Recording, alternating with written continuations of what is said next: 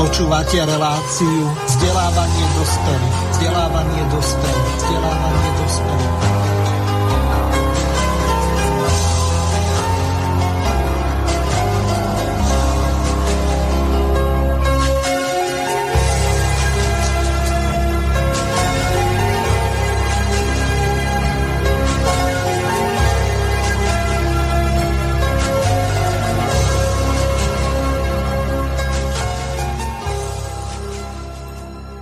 Vážení a milí poslucháči Slobodného vysielača, od mikrofónu zo štúdia Banská Bystrica juh vás zdraví Miroslav Hazucha. Počúvate reláciu Politické rozhovory s Tomášom Tarabom, ktorého srdečne zdravím. Ďakujem za pozvanie, pozdravujem všetkých už takto na sklonku prázdnin. No Tomáš, nejako ste to dnes mali na perno, čo ste mali také uh, súrne, lebo dobiehate na poslednú chvíľu, takže som Nej. rád, že ste to stihli. Idem presne, idem priamo z Bratislavy a mal som stretnutie s pár ľuďmi z médií, uh-huh. tak, tak neformálne je dobre sa stretávať aj, aj s ľuďmi, ktorí uh, si tak sa snažia tak obširnejšie pochopiť niektoré témy, takže, takže aj to patrí k práci uh-huh. poslanca. Určite áno, takže prejdeme rovno na prvú tému. Budeme sa venovať tej kauze utíraného slovenského občana v Belgicku, pána Chovanca, a takto to odprezentovala verejnoprávna televízia. Smrť tridsaťosemročného Slováka v Belgicku vyšetrujú ako možné zlyhanie policajtov. er té vé es pred dvomi rokmi o jeho úmrtí informovala ako prvá. Tamojší novinári zverejnili video, na ktorom policajtka počas zákroku hajluje. Ďalší jej kolega sedí na Jozefovi Chovancovi, čo mu mohlo privodiť ťažkosti s dýchaním. Postup mužov zákona odsúdil aj belgický minister vnútra a preto spustili federálne vyšetrovanie. Dôrazné vyšetrenie okolností požaduje aj slovenský rezort diplomacie. Zábery nie sú vhodné pre citlivé povahy a maloletých divákov. dvadsiateho tretieho februára dvetisícosemnásť. Slovák Jozef Chovanec sedí v lietadle a chystá sa z belgického letiska Charleroi do Bratislavy. Na palube má však konflikt a pilot odmieta vzlietnúť. Na Slováka preto volajú políciu. Jeho rebelovanie nadobudlo násilné črty, preto ho letisková polícia odviedla do tamojšej cely. Počas pobytu v nej si muž neustále sám sebe ubližoval. Polícia niekoľkokrát zasiahla a privolala aj lekára. Počas sa však Slovák dostal infarkt a upadol do kómy. V nemocnici o deň neskôr zomrel. Už vtedy sa začalo hovoriť, že zákrok bol brutálny a nemal nič spoločné s profesionalitou. Som veľmi šokovaná z toho, čo sa stalo a naozaj dúfam a myslím si, že to je názor aj ostatných Slovákov, ktorí v Belgicku žijú a ktorí ho poznali, um, že okolnosti jeho smrti budú objasnené. Na žiadosť rodiny prípad vyšetruje aj špeciálny sudca. Ten by mal zistiť, či polícia konala primerane. Šokujúci zvrat prišiel po viac ako dvoch rokoch. Včera belgickí novinári zverejnili video, ktoré ukazuje, čo sa so Slovákom dialo v policajnej cele. Z nejasných dôvodov si muž začal ubližovať. Mám veľa otázok. Takto nepracujú profesionáli. Bol tam človek, ktorý potreboval pomoc a namiesto toho policajti robili robili vtipy, salutovali ako nacisti. Prečo?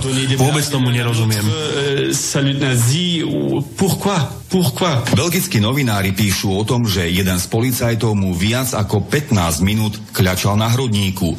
Postup mužov zákona odsúdili belgickí ministri vnútra aj spravodlivosti. Video, ktoré sa objavilo v médiách, ukazuje nevhodné a absolútne nepriateľné správanie, aké letisko nemôže za žiadnych okolností tolerovať. Letisko dôrazne odsudzuje takéto správanie. Preto si najalo právnika, aby v tejto veci konal. Toto je prípad, ktorý si pre svoje následky vyžaduje ďalšie vyšetrovanie. Policajná komisia musí zobrať do úvahy viacero faktov. Už vypočula aj viacero ľudí. Ďalšie vyšetrovanie je preto v tom prípade nevyhnutné. Žiadala to aj rodina obete a vyšetrujúci sudca to považuje za oprávnené. Jozef Chovanec podnikal aj v Belgicku, preto do tejto krajiny často cestoval. S jeho manželkou sa nám spojiť nepodarilo. Pre belgických novinárov ale povedala, že žiada nové vyšetrovanie. Chce vedieť, prečo sa policajti správali takto neľudsky k jej dnes už nebohému manželovi. Rešpektujeme nezávislosť vyšetrovacích orgánov, avšak vzhľadom na negatívnu reakciu verejnosti a v súvislosti so zverejnením videa sme belgické orgány požiadali, aby vyšetrovanie prípadu venovali maximálnu pozornosť. Belgicko tvrdí, že vyšetrovanie sa vraj predložilo aj pre pandémiu. Vypočuli všetkých policajtov a hajlujúca žena od dnes v zbore nepracuje. Peter Žatko, er té vé es. No a čo sa týka hneď, na to bola reakcia Ľuboša Blahu, ktorý povedal toto. Milí priatelia, neviem, či ste videli dnešné video, ako po brutálnom zásahu belgickej polície zomrel nevinný človek, Slovák. Jozef Chovanec. Mal doma ženu a dieťa. Belgickí policajti mu vraj šestnásť minút blokovali plúca a belgická policajtka pritom dokonca hajlovala. Spomeňte si, že keď sa niečo podobné stalo naposledy v Amerike, keď takto brutálne policajti zabili Afroameričana, tak sme tu mali po celom svete obrovskú kampaň Black Lives Matter. V preklade na životoch Černochov záleží. A na životoch Slovákov nezáleží? Prečo sa v Belgicku nestrhla kampaň Slovak Lives Matter? Prečo niekto nehovorí o tom, že rasizmus nie je len o Afričanoch, ale aj o Slovanoch, ktorí na západe čelia predsudkom, šikane a národnostnej nenávisti? Asi by belgickým policajtom nenapadlo hajlovať pri súrovom zákroku na Slováka, keby išlo len o farbu pleti. Zjavne pociťujú ideologickú nenávisť aj voči východoeurópanom, nie len voči Afričanom. Upozorňujem na to už roky. Tak ako sa šíri rusofóbia, tak sa šíria aj predsudky voči východnej Európe a všetkým slovanským národom. Ale o tom, ako keby bolo zakázané hovoriť. Keď sa proti rasizmu bránia Afričania, kaviarne tlieskajú. No keď sa voči rasizmu ohradia slovanské národy, tak ešte z nás budú robiť nacionalistov a rasistov. Veď to je absurdné.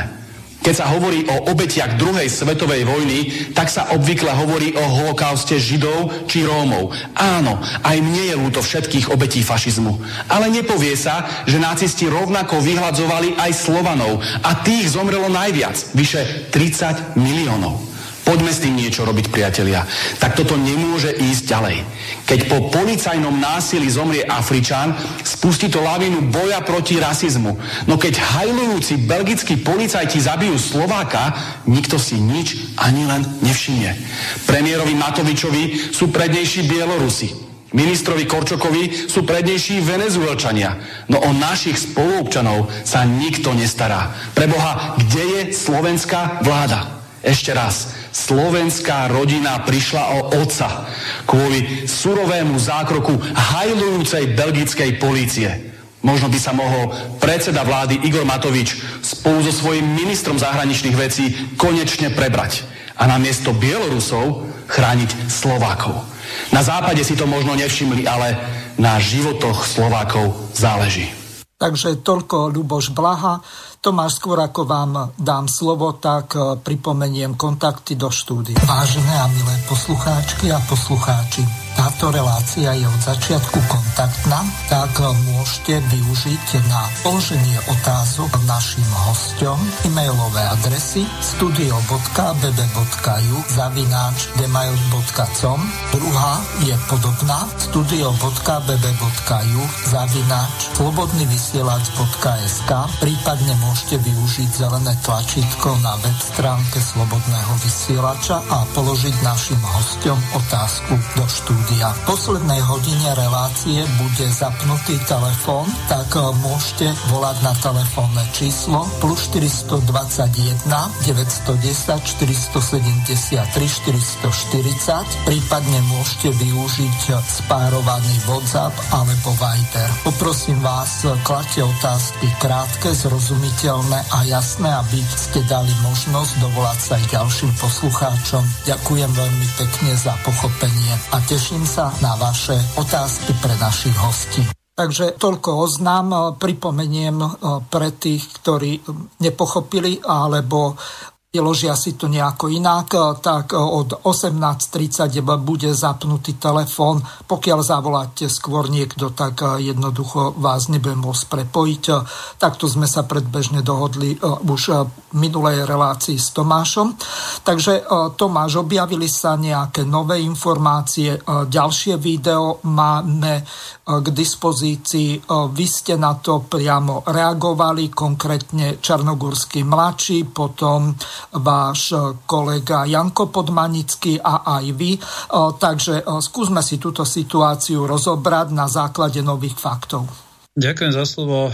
To, čo sa stalo v Belgicku, to je, to je neuveriteľná ľudská tragédia, pretože Uh, veľa Slovákov ma kontaktovala, ktorí Jozefa Chovanca poznali. On má uh, v podstate veľmi pekný príbeh, aj ľudský.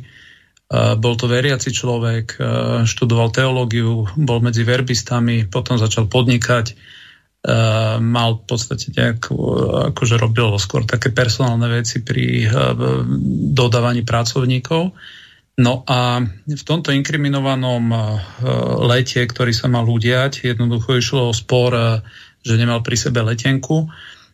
Tam potom vzniklo proste nejaká výmena názorov a tak ďalej a následne bol, pokiaľ teda mi boli dobre doručené informácie, bol následne vyvedený z toho lietadla s tým, že je úplne normálne a prirodzené, mali by byť školení všetci pracovníci, aby vedeli ad jedna nielen pacifikovať človeka, ak majú pocit, že sa chová násilne, a pacifikovať ho inak ako tak, že ho zavraždia. A druhá vec, ak pri niekom videli, že nastal nejaký psychologický blok, tak na to sú normálne postupy, ako by psychológovia mali v danom momente konať. Opakujem ešte raz, nemal mať pri sebe letenku, len preto, že ju niekde stratil predtým, ak vstúpil do lietadla. Tam mala byť nejaká debata o tom, že kto kde má mať nejaké miesto a všetko to následné, čo išlo, považujem za jeden neuveriteľný škandál v treťom tisícročí, že polícia hajluje pri zomierajúcom človeku. Ja som bol prvý, ktorý to nazval vraždou, po tom, čo dnes vyšlo ďalšie video, kde vidíme, že dokonca ešte, ešte lekári, ktorí resuscitujú e, pána Chovanca, sa nad ním usmievajú.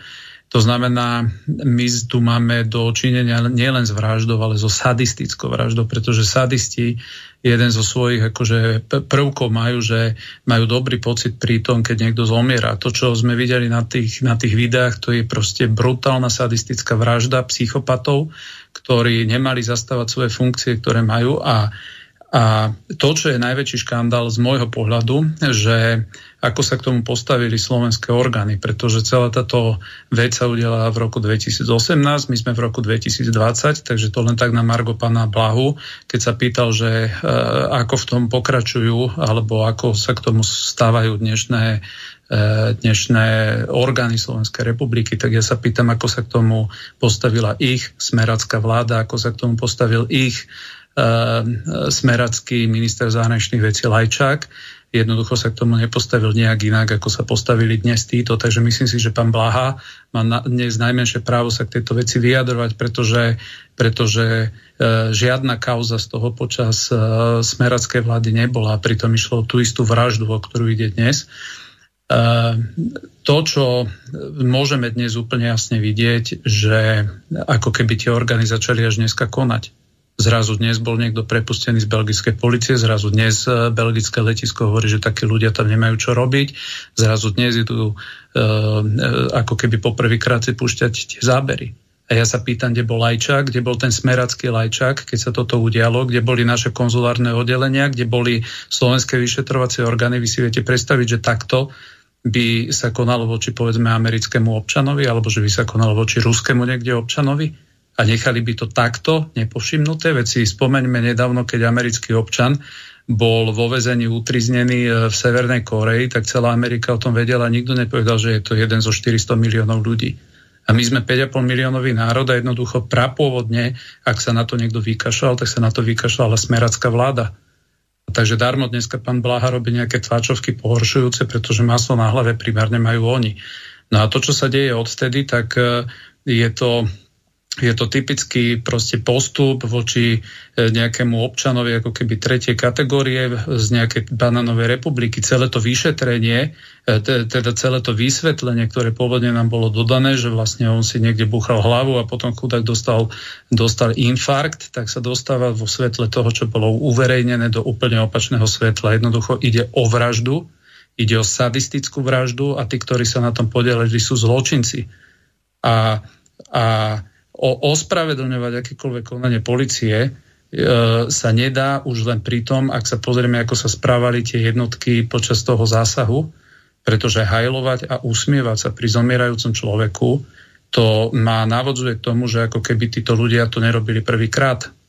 Pretože to, to je jedna psychopatická reakcia ľudí, to nemá, to nemá s človečenstvom toto nič spoločné a ja sa úplne objektívne pýtam, ako sa k tomuto postavia slovenské orgány, koľko budú žiadať odškodné nielen pre rodinu, ale koľko budú budú penalizáciu od tých jednotlivých uh, uh, ľudí, ktorí sa, ja to nazývam zločincov, v tejto veci požadovať. Som zvedavý, ako sa k tomu postaví koalícia, keď bude žiadať, keď budeme v parlamente žiadať odsúdenie tohoto, tohoto činu. A e, ja preto si myslím, že si všimnete, ako je ticho, ako je ticho v mainstreame, ako, je, ako sú ticho mimovládky. Jednoducho toto nemôžeme dopustiť, aby, aby skončilo v strátene. Len na druhej strane ja sa nemienim zastávať Smeru, to by som mal asi predposledný po Matovičovi, ale mne sa jedná o to, že skutočne bolo to tak brilantne ututlané, že ani ministerstvo zahraničných vecí a takisto ani tajné služby slovenské neboli schopné zistiť nič až dovtedy, kým tí investigatívni novinári alebo reportéri nezverejnili to video, ktoré nejakým zázrakom uniklo.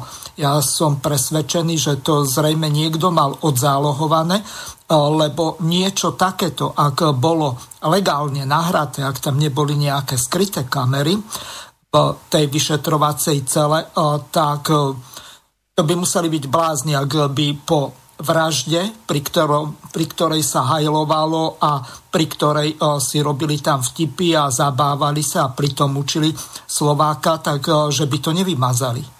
Aký je na toto váš názor? Pozrite sa, e, vyzerá, že tie kamery logicky tam boli preto, lebo v takýchto priestoroch kamery zvyknú byť aj pre, pre, pre dôkazy. Uh, pozrite, ja skôr si myslím, že jednoducho sa na to vyflakli slovenské orgány, ktoré keby hneď v prvé dni uh, tvrdo po tomto prípade išli a žiadali všetky dostupné záznamy, aby boli, aby boli postúpené slovenskej strane, tak jednoducho po vzhliadnutí týchto záberov je nemožné, aby tento prípad sa naťahoval tak, jak dlho sa naťahuje. Uh, je úplne očividné, že až potom, veď tam to bolo aj povedané v tej reportáži, že až po negatívnej odozve, ktorú tento prípad medzi Slovakmi zbudil, tak teraz už tie slovenské orgány budú na to akože tlačiť na ten prípad. Takže ak by nebola táto tzv. Negatívna odozva, tak oni sa na to jednoducho vykašľú, nič sa nedieje, pretože jednoducho my máme ako keby vo svojej dé en á, aby sme mali mať, že nám môže kdokoľvek, čokoľvek urobiť, nás môžu urážať slovne, nás môžu považovať za, za ľudí, ktorým úplne stačí akékoľvek primitívne vysvetlenie. Jednoducho zoberte si, ak by tieto videá neboli vonku,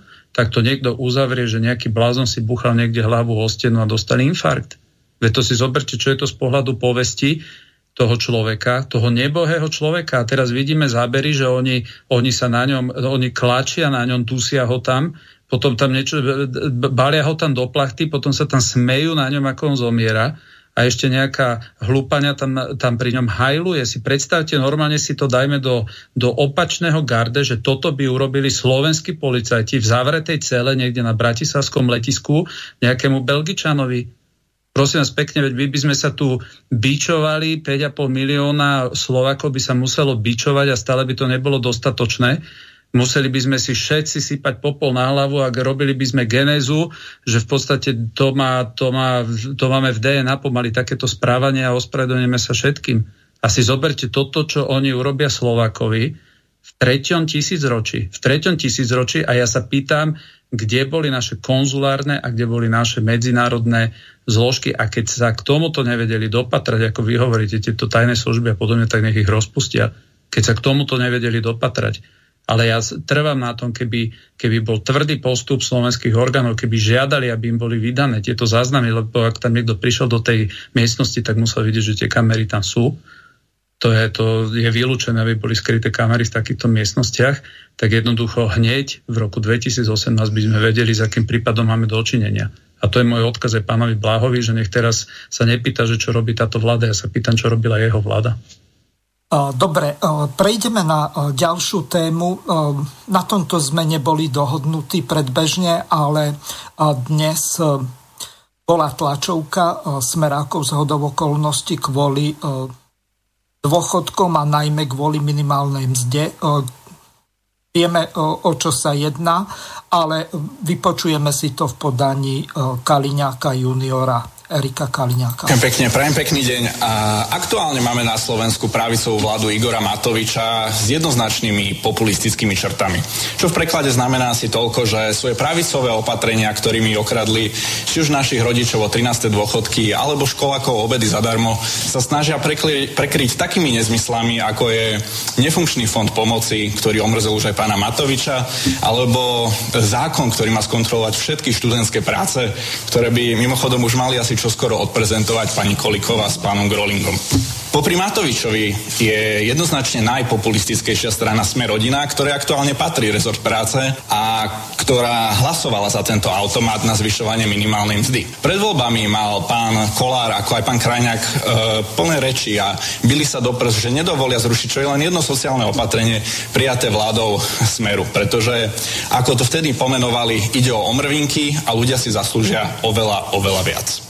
Nuž, včera na rokovaní tripartity zástupcovia zamestnancov nežiadali od pána Krajňáka naozaj nič iné, len aby im nezobral tie pomyselné omrvinky. Pán Krajňák nazval tento prístup, teda prístup, kedy v čase krízy došli odborári s jedinou jednou podmienkou, a to je dodržujte prosím zákon, nechceme naozaj nič navyše, rozumieme, že situácia je zlá, tak tento prístup nazval vydieraním, nátlakom a nereálnou požiadavkou. Musím povedať, že pán Krajňák veľmi rýchlo shodil tú pomyselnú masku sociálneho politika a hneď na začiatku rokovaní tripartitných nastavil celý diskurs veľmi jednostranne, a to v prospech zamestnávateľov. Celá diskus, celú diskusiu uh, dal do podoby je zle, máme tu krízu a zamestnanci a odborári sa musia jednoducho prispôsobiť zamestnávateľom. Dokonca sám proaktívne prišiel s takými antisociálnymi opatreniami, ako je napríklad výrazne nižšia tá štartovacia minimálna mzda pre dlhodobo nezamestnaných. Týmto sa pre mňa jednoznačne prihlásil k záujmom odbora zamestnávateľov a stal sa ich predloženou rukou v týchto rokovaniach.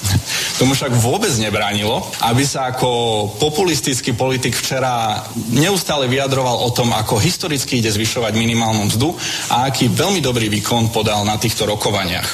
Pri každej príležitosti si nezabudol kopnúť do tých zlých odborov a povedať, ako neboli schopní viesť konštruktívny dialog a neboli ochotní prijať hociaké e, kompromisy. Pripomínam, v rokovaniach, kde im nebolo ponúknuté vôbec nič a celý obsah týchto diskusí bol o tom, koľko a čo všetko im zoberú. No a dokonca na záver, myslím, v er té vé es si dovolil povedať, že odborári by mu mali ďakovať a boskávať ruky, aby som použil jeho slova, za to, že svojim výkonom e, dokázal zamedziť tomu, aby sa minimálna mzda znížila ešte o tri eurá navyše. Alebo teda ako to prezentoval on, že vďaka nemu sa minimálna mzda zvýši ešte o tri eurá navyše.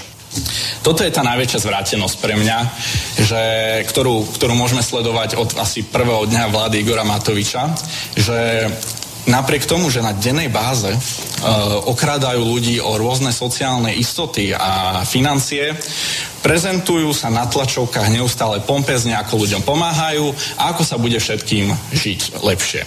Toto sme mohli vidieť pri zrušení trinásť, teda pri vypytovaní trinástich dôchodkov, pri zrušení obedov zadarmo, no a včera pri znižovaní minimálnej mzdy. Musím povedať, že my ako pra- opozičná strana nemôžeme akceptovať takýto populistický typ politiky a budeme proti nemu takto ak- aktívne vystupovať a pevne verím, že ani médiá to ne- nejak pánovi Krajňákovi neuľahčia. Ďakujem pekne. Takže Tomáš, vy ste vzdelaním, okrem toho, že ste politolog, tak ste ekonom.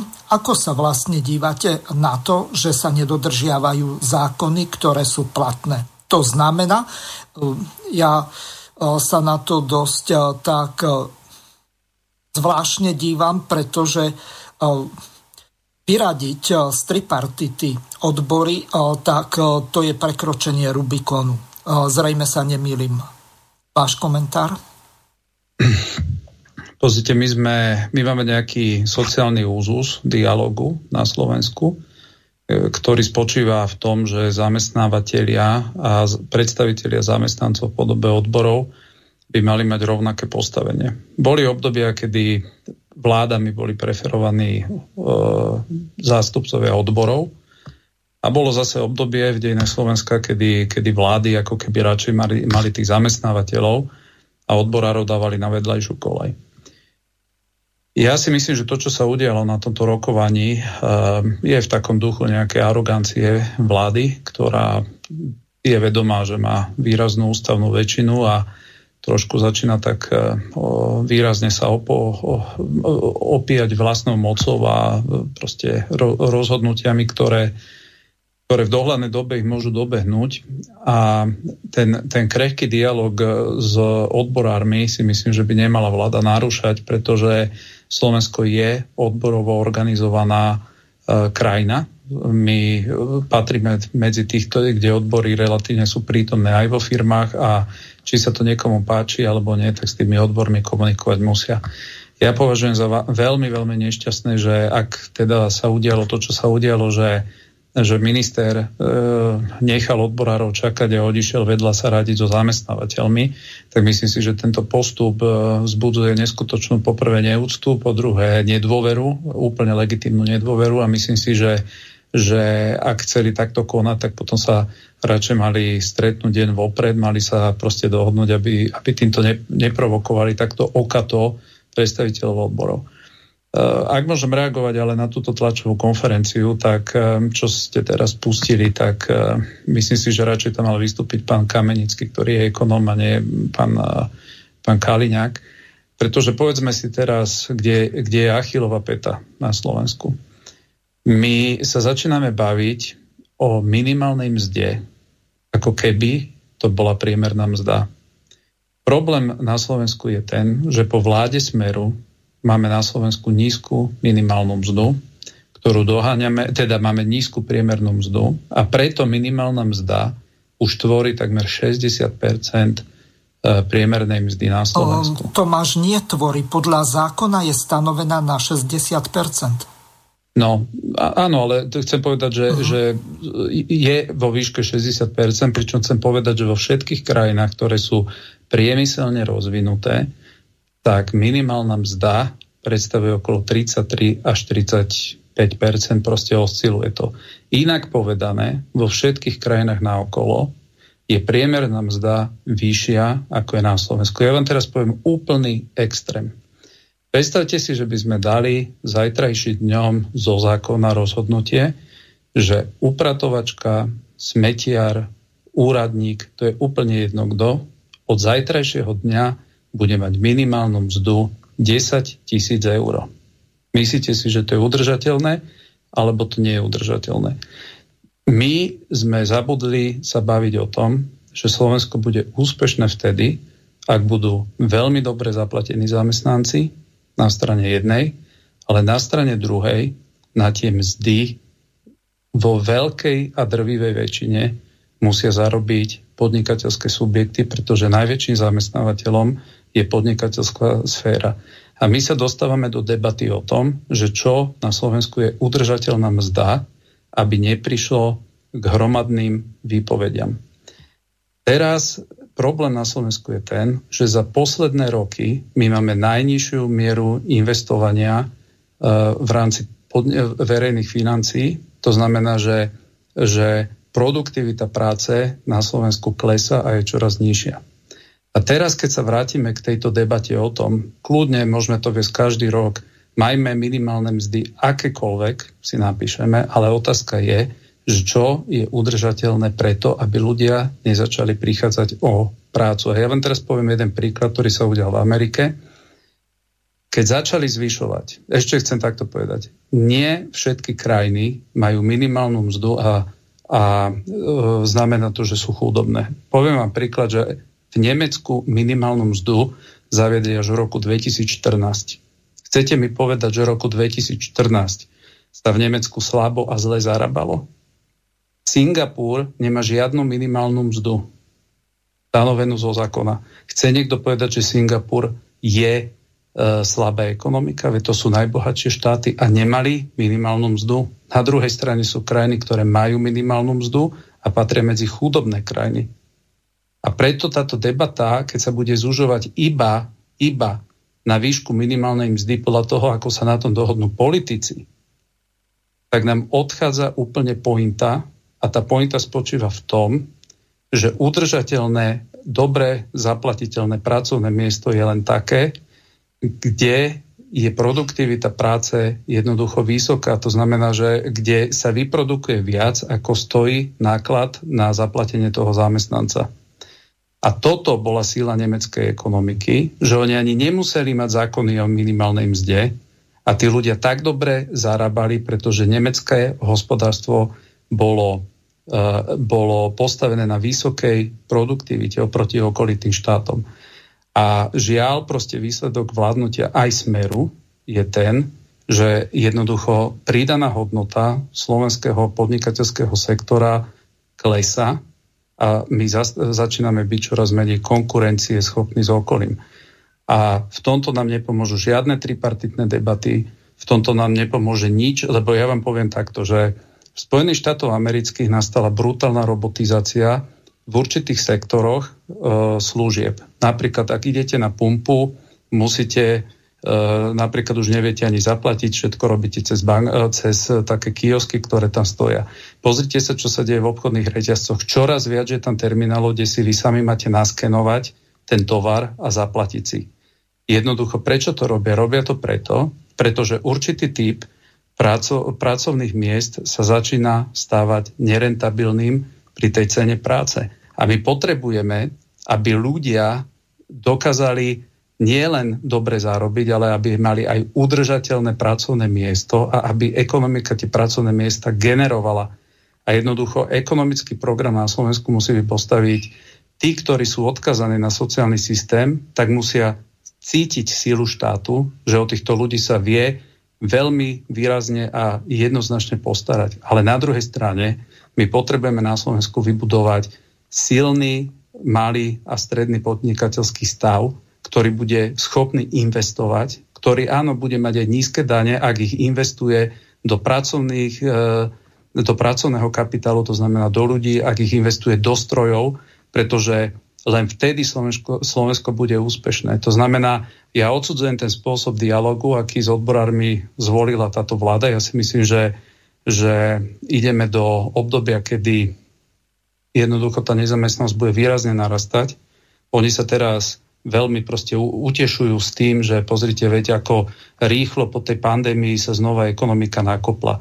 Ja som mal tú čest sa stretnúť s viacerými významnými podnikateľmi, ktorí zamestnajú tisíce pracovných miest. A keď som sa ich na toto pýtal, že ako proste oni identifikujú tieto čísla, ktoré ukazuje vláda, že veď pozrite sa, ako rýchlo sme sa zotavili, tak jednoducho odpoveď bola tak, že prosím vás pekne, nič extra sa nedieje. Veď my sme štyri mesiace ako Európa žili zo skladov, kde boli navyrábané tovary, proste sklady sa vypraznili a je úplne prirodzené, že sa teraz musia naplniť. To znamená, že prišlo k takému šokovému proste nakopnutiu výroby, pretože treba doplniť sklady, ktoré proste už boli v Európe vypraznené, ale miera investovania sekundárne do napríklad strojov, kto, z ktorých sa niečo ďalej vyrába, tak jednoducho to výrazne klesá.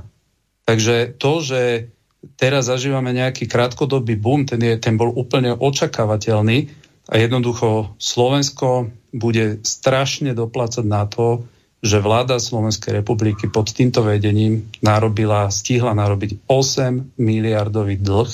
To je dlh za desať rokov pomaly vlád predošlých. Toto dokázali urobiť za šesť mesiacov svojho vládnutia. všetko, čo počúvame, že Európska únia nám dáva sedem, sedem a pol miliardy, proste to opakujem ešte raz, to je výška dlhu, ktorý narobili cez nárast deficitu e, iba tento jeden jediný rok. Predstavte si, čo by sa dokázalo za osem miliárd, aké reformy urobiť. Proste oni mohli rapidne znižiť dane podnikateľom, ľuďom, domácnostiam. Oni mohli, my máme najvyššie pracovné náklady e, zamestnávateľov na zamestnancov. Jednoducho, keby do tohoto boli tých osem miliárd dali, tak Slovensko je obrazne povedané raj na zemi, brutálne sa tu zvýši konkurencieschopnosť našej výroby a A tomu, čo ja nerozumiem, že tých osem miliárd narobili dlhov v čase, kedy počet prípadov chorých ľudí na koronavírus bol nižší, ako je tomu dnes. Tak ja sa pýtam, keď to robili vtedy, prečo to nerobia dnes? Nerobia to preto, lebo sú si vedomi, že vtedy prestrelili? Veď my dnes tie prírastky na korona, teda na pacientov chorých na COVID, veď my ich máme horšie, ako keď Matovič robieval tie povestné tlačovky pomaly dvakrát za deň, čo tam bol s celou to plejadou e, infektologov a neviem, kade koho nastavaný na, tý, na, na pódiu. A vtedy zarezali ekonomiku, zakázali podnikateľom podnikať, zakázali živnostníkom príjmať za nových, nových klientov, zakázali vlastne ľuďom zarábať samých na, to, na svoju obživu. A dnes, keď máme horšie čísla, tak to nerobia. Pre mňa je to len dôkaz toho, že to, čo urobili vtedy, jednoducho to bolo prestrelené, bolo to neadekvátne a e, absolútne to nebolo na mieste. Napísal nám poslucháč Jozef veľmi dobrý e-mail, tak ho prečítam. Pozdravujem do štúdia. Ako sa dívate na iniciatívu Smeru na odvolanie, odvolávanie ministra Krajniaka pre úpravu minimálnej mzdy, ktorá má stúpnuť z päťstoosemdesiatpäť eur na šesťstodvadsaťtri eur pri odhadovanom poklese úpadku ekonomiky o deväť percent. Len podotýkam, že za vlády Smeru v roku dvetisícdeväť pri poklese ekonomiky o päť celá päť percent stúpla minimálna mzda z dvestodeväťdesiatpäť eur na tristosedem eur. Ďaká za odpoveď poslucháč Jozef. Takže skúsme sa na to pozrieť z hľadiska nejakej tej komparácie predchádzajúcej a tejto krízy. Mm, veľmi dobrá otázka. Ja chcem uh-huh. povedať na túto vlnu odvolávaní. Odvolávali sme Matoviča, my sme pod to dali podpisy, chce povedať pán Podmanický, dvaja Kufovci a ja. Ja som veľmi jasne po, po tom odvolávaní povedal, že podľa mňa Smer to vôbec nezvládol tú schôdzu, pretože tam vystúpil pán Blanár, ktorý proste tam spomínal veci, ktoré ani neboli faktograficky presné. Takže ja som potom povedal, že to bolo prvý a posledný krát, kedy som sa podpísal iba tak pod nejaký...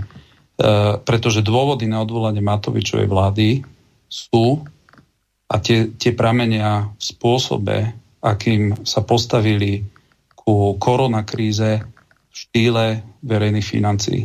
Mňa tá diplomová práca, ktorú spomínali, to je jeho osobná vizitka. Je to neskutočná hanba v porovnaní s tým, ako on argumentoval pri Dankovi a myslím si, že mal na to reflektovať on sám.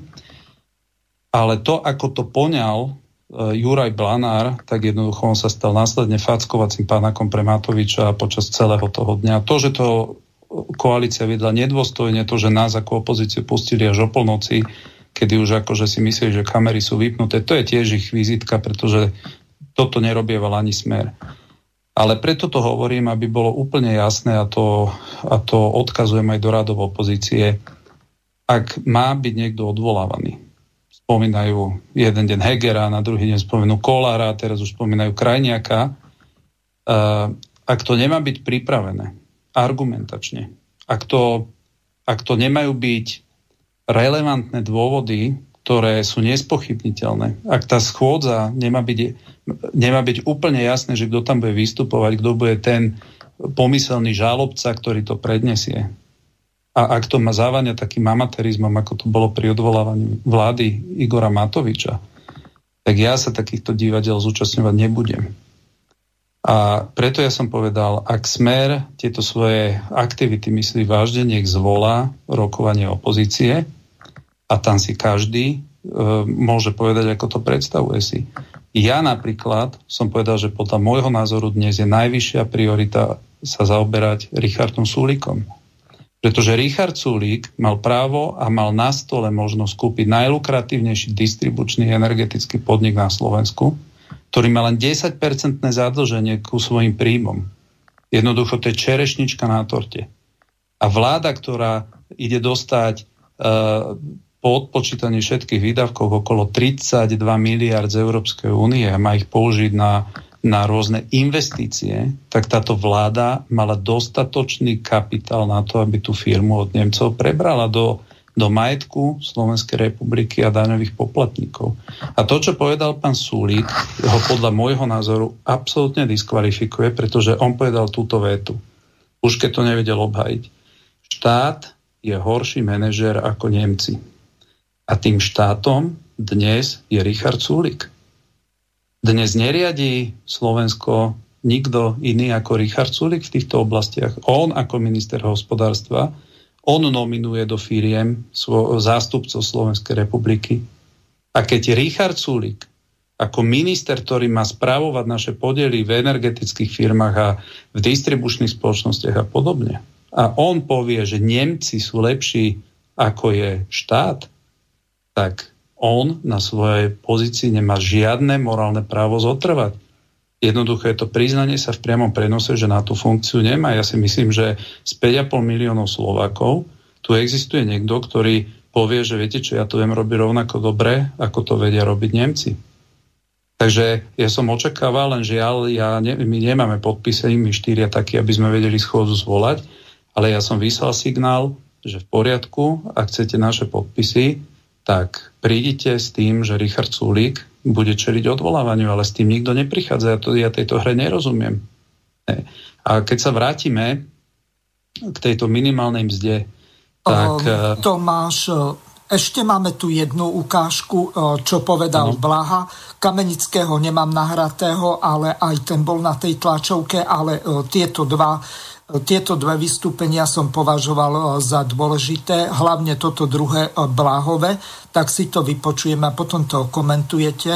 Prišiel nám ešte jeden e-mail, ale k tej predchádzajúcej téme, tak potom ho prečítam. Dámy a páni, dovolte mi zdôrazniť ešte raz, že Smer, sociálna demokracia je ľavicová sociálno-demokratická strana a práve preto je pre nás otázkou života a smrti. Tak minimálna mzda, ako aj sociálny dialog. Všetky najúspešnejšie sociálne štáty v Európe, ako sú Švédsko, Nórsko, Dánsko a tak ďalej, stoja na sociálnom dialogu a tripartite. A ak dneska niekto na Slovensku likviduje sociálny dialog a takto nedôstojne a ponižujúco sa správa odborom, tak je to signál k tomu, že končí éra sociálneho štátu na Slovensku a začína éra nestability, plných ulic, ľudí, ktorí budú nespokojní so svojimi príjmami. A ak toto chce nová vláda, nech sa páči. Ale potom nech si ľudia spomenú na to, že Smeru sociálnej demokracii sa podarilo držať tú sociálnu stabilitu a nastúpili sme cestu k sociálnemu štátu a tu by sme chceli udržať. Viete, keď uh, dneska uh, minister Krajniak hovorí o tom, že odbory nie sú pripravení na kompromis. Preboha, on nečíta zákon? Veď tu je zákon, ktorý garantuje, náš zákon, ktorý garantuje ľuďom šesťdesiat percent minimálnu mzdu z priemernej mzdy. Toto je zákon. Takisto ako platí zákon, povedzme, o osemhodinovom pracovnom čase. Len aby ste si to vedeli predstaviť. Predstavte si, že by teraz došli zamestnávateľi a povedali, my chceme, aby ľudia na Slovensku pracovali dvanásť hodín. Ale pritom zákon platí osemhodinový pracovný čas, že? A teraz by sa odborári postavili, že nie, za žiadnu cenu neustúpime, takto platí zákon. A minister by došiel a povedal by, ja navrhujem kompromis desať hodín. A na Slovensku by sa zvýšil pracovný čas na desať hodín a on by sa ešte tváril ako sociálny hrdina, ktorý hlása kompromisy. Toto je tá istá situácia. Na Slovensku platí, že každý človek má zarábať aspoň šesťdesiat percent z priemernej mzdy. Takto je nastavené od minulého roku. To znamená, tu nie je otázka kompromisu. Tu je otázka toho, aby minister Krajniak rešpektoval zákon. Nič iné od neho odborári nechceli. A ten spôsob vyjednávania. Oni sa reálne vyhrážajú a mstia odborárom.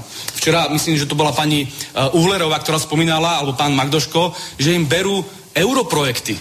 Len aby ich dotlačili k nejakej dohode. Veď takto fungujú možno mafie, takto fungujú gangstri, ale takto pre Boha nemôže fungovať štát, že sa sociálnemu partnerovi vyhrážam a mstím za to, aké má rozhodnutie. Včera sa krásne ukázalo, že táto vláda nemá nič spoločné so sociálnym štátom a sociálnym zmierom. Videli sme pána Krajniaka, ktorý mal plné ústa rodiny, plné ústa robotníkov, plné ústa pracujúcich ľudí. A odrazu bol na fóre s asi desiatimi veľmi bohatými biznismenmi a spoločne nadávali na odborárov. Toto bola pravá tvár Smerodiny, pravá tvár Krajniaka, pravá tvár Matovičovej vlády. Že bankám sú ochotní takto liať sto milióny a obyčajnému robotníkovi nedajú navyše ani tridsať eur. Čiže ona im bude brániť, ona im bude brániť v tom, aby vykonávali svoje ústavné právo. A zároveň bude robiť tlačovky o Bielorusku, kde zlý Lukašenko bráni ľuďom protestovať. Zoberte si ten kontrast. Čiže na jednej strane oni budú brániť našim ľuďom, našim tým najslabším, robotníkom, pracujúcim ľuďom, odborárom, tých, ktorí my zastupujeme, bude brániť v tom, aby vyjadrovali svoj názor, ale ďalej bude rozprávať o občianskych a ľudských právach v iných krajinách. Veď to je absurdné. Čiže som presvedčený, že toto sa nejakým spôsobom vyvrbí a bude to bolieť. Bude to bolieť túto vládu, pretože, a to sa mi páči na tom asi jediné, na Slovensku sa zdvíha vlna odporu voči tejto vláde a ľudia získavajú nové sebavedomie. Pracujúci ľudia, odborári. To už nie je, ako to bolo v deväťdesiatych rokoch, zakriknutí v kúte, kde sú tí biznismeni a tí rôzni mafiáni a oligarchovia robili, čo chceli. Dneska už nefungujeme v takejto uh, bananovej republike vďaka ôsmim rokom posledným vlády Smeru, ktorý dokázal prijať také zákony, ako je nový zákon o zákonník práce, ako je zákon o tripartite a tak ďalej. My sme tu vytvorili naozaj atmosféru, aká je typická pre európske štáty. A oni toto chcú za niekoľko mesiacov rozbiť. To sa im jednoducho nepodarí. Ľudia pôjdu do ulic a my ich podporíme. Ďakujem. Takže to bol Ľubo Blaha. No a teraz váš komentár k tomu. Čiže prišla nám jedna otázka ešte v tejto súvislosti, tak ju prečítam. Pripravujete vy, ako tým myslí poslucháč zrejme ká dé žé pé alebo tú kresťanskú platformu, nejaké demonštrácie alebo tlačovky k tej o, privatizácii o, tých o, východoslovenských energetických závodov, o, ktoré predáva Sulík. Čo v tejto veci plánujete urobiť? Pýta sa poslucháč Milan. Ďakujem za otázku.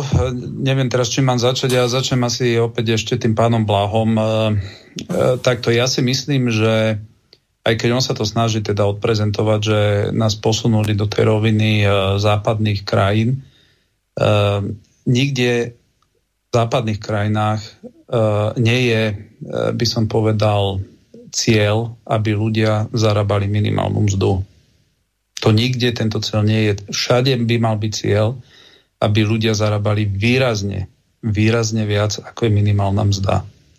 V roku dvetisícštrnásť, a to opakujem, bol prvý rok v Nemecku, kedy sa zaviedla minimálna mzda. A zaviedla sa preto, pretože v Nemecku čoraz viac ľudí prichádzalo zo zahraničia, migrantov, všelijaké tie migračné vlny a tak ďalej, ktorí boli ochotní robiť za akúkoľvek mzdu výrazne nižšiu, ako bola priemerná mzda. A vtedy v Nemecku nastal tlak, aby sa zabezpečil aký taký životný štandard pre Nemcov, že zaviedli terminus teda minimálnej mzdy. Opakujem, dvetisícštrnásť. Na Slovensku sme teraz, viete čoho, vďaka týmto zákonom zo dielne Smeru, sme teraz svedkami toho, že zamestnávateľia argumentujú, že keď, keďže na Slovensku má byť šesťdesiat percent, minimálna mzda na úrovni šesťdesiat percent z priemernej mzdy, tak zamestnávateľia dnes vedia, že to je úroveň približne, pri ktorej oni dokážu držať mzdy. Takže tento zákon, ktorý mal tým zamestnancom tak výrazne pomôcť, tak v skutočnosti tento zákon bude mať za následok to, že čoraz väčšia časť obyvateľstva svoje mzdy bude mať na úrovni minimálnej mzdy, pretože zamestnávateľia začnú rozprávať, že veď pozrite sa naokolo, všade v Maďarsku, v Rakúsku, všade je minimálna mzda na úrovni tridsaťtri percent priemernej mzdy, ale na Slovensku, keďže má byť šesťdesiat percent, tak tento zákon smerácky nemá nič iné za následok, že len to, že čoraz väčšia proporcia časť slovenských zamestnancov zarába minimálnu mzdu.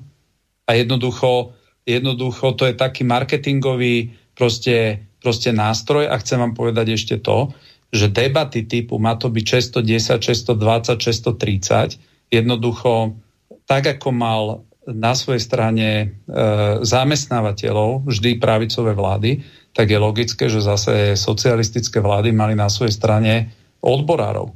A ja teraz e, by som chcel apelovať na to, že našim cieľom podľa mňa by malo byť to, aby na jednej strane sme na Slovensku mali silný, konkurencieschopný podnikateľský sektor, to znamená malých a stredných podnikateľov, nie tie veľkopodnikateľské pár e, konglomerácie, ktoré tu dotiahli a ktoré proste, ktorým zobe dneska Sulík z ruky, ale jednoducho my potrebujeme vystavať kvalitný, konkurencieschopný malý a stredný stav podnikateľov, ktorí budú schopní platiť výrazne vyššie ako minimálne mzdy svojim zamestnancom. A ja si myslím, že ak nám ide o blaho Slovenska, tak my musíme sa na to pozerať. Na jednej strane musí byť silné postavenie zamestnanca, ale na druhej strane my musíme dať také zákony, aby ten zamestnávateľ dokázal tie peniaze zarobiť. A ja teraz nehovorím o tých podvodníkoch, o tých DPHčkarov, o tých, čo sú nacicnutí na štátny rozpočet cez všelijaké štátne zákazky, ale cez tých, ale cez tých, ktorí potrebujú byť konkurencieschopní z medzinárodného pohľadu. Ja vám teraz poviem jeden údaj. Bol som vo Virpule a popradský Virpul za tri dni, ak sa nemýlim, tri dni to boli, vyrobí celú produkciu, celú potrebu slovenského trhu. Za tri dni. Všetko ostatné ide na export. A takto je to, môžete ísť od fabriky k fabrike. Jednoducho slovenský trh je tak malý, že my sa nemôžeme na to pozerať, že my tu žijeme ako nejaká uzavretá, nejaká, nejaká skupinka ľudí a nám je jedno, že, že čo sa deje v Maďarsku, v Poľsku, nevšíma si to. Jednoducho každý podnikateľ má právo sa rozhodnúť, kde investuje a kde bude zamestnávať. A Slovensko musí byť aj v tomto konkurencieschopné.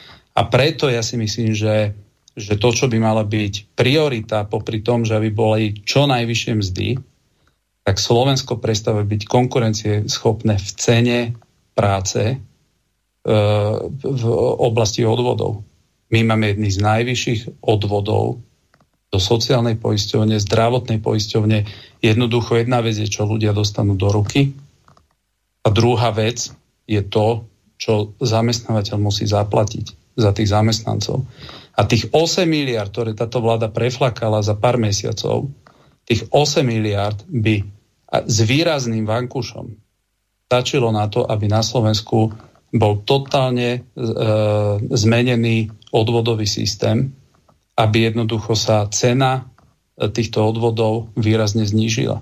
A miesto toho my sme tie peniaze, tento deficit, my sme absolútne že prejedli. A teraz, to, akože toto je teda môj pohľad tomu, že dobré, ak, ak Smer bude chcieť, tak samozrejme cez kamarátov odborárov vedia robiť nepokoje. Akože to zase, keď len, niekto je príklad. Aký to bude mať vlastne význam? Len, lebo mne nejako uniká pointa.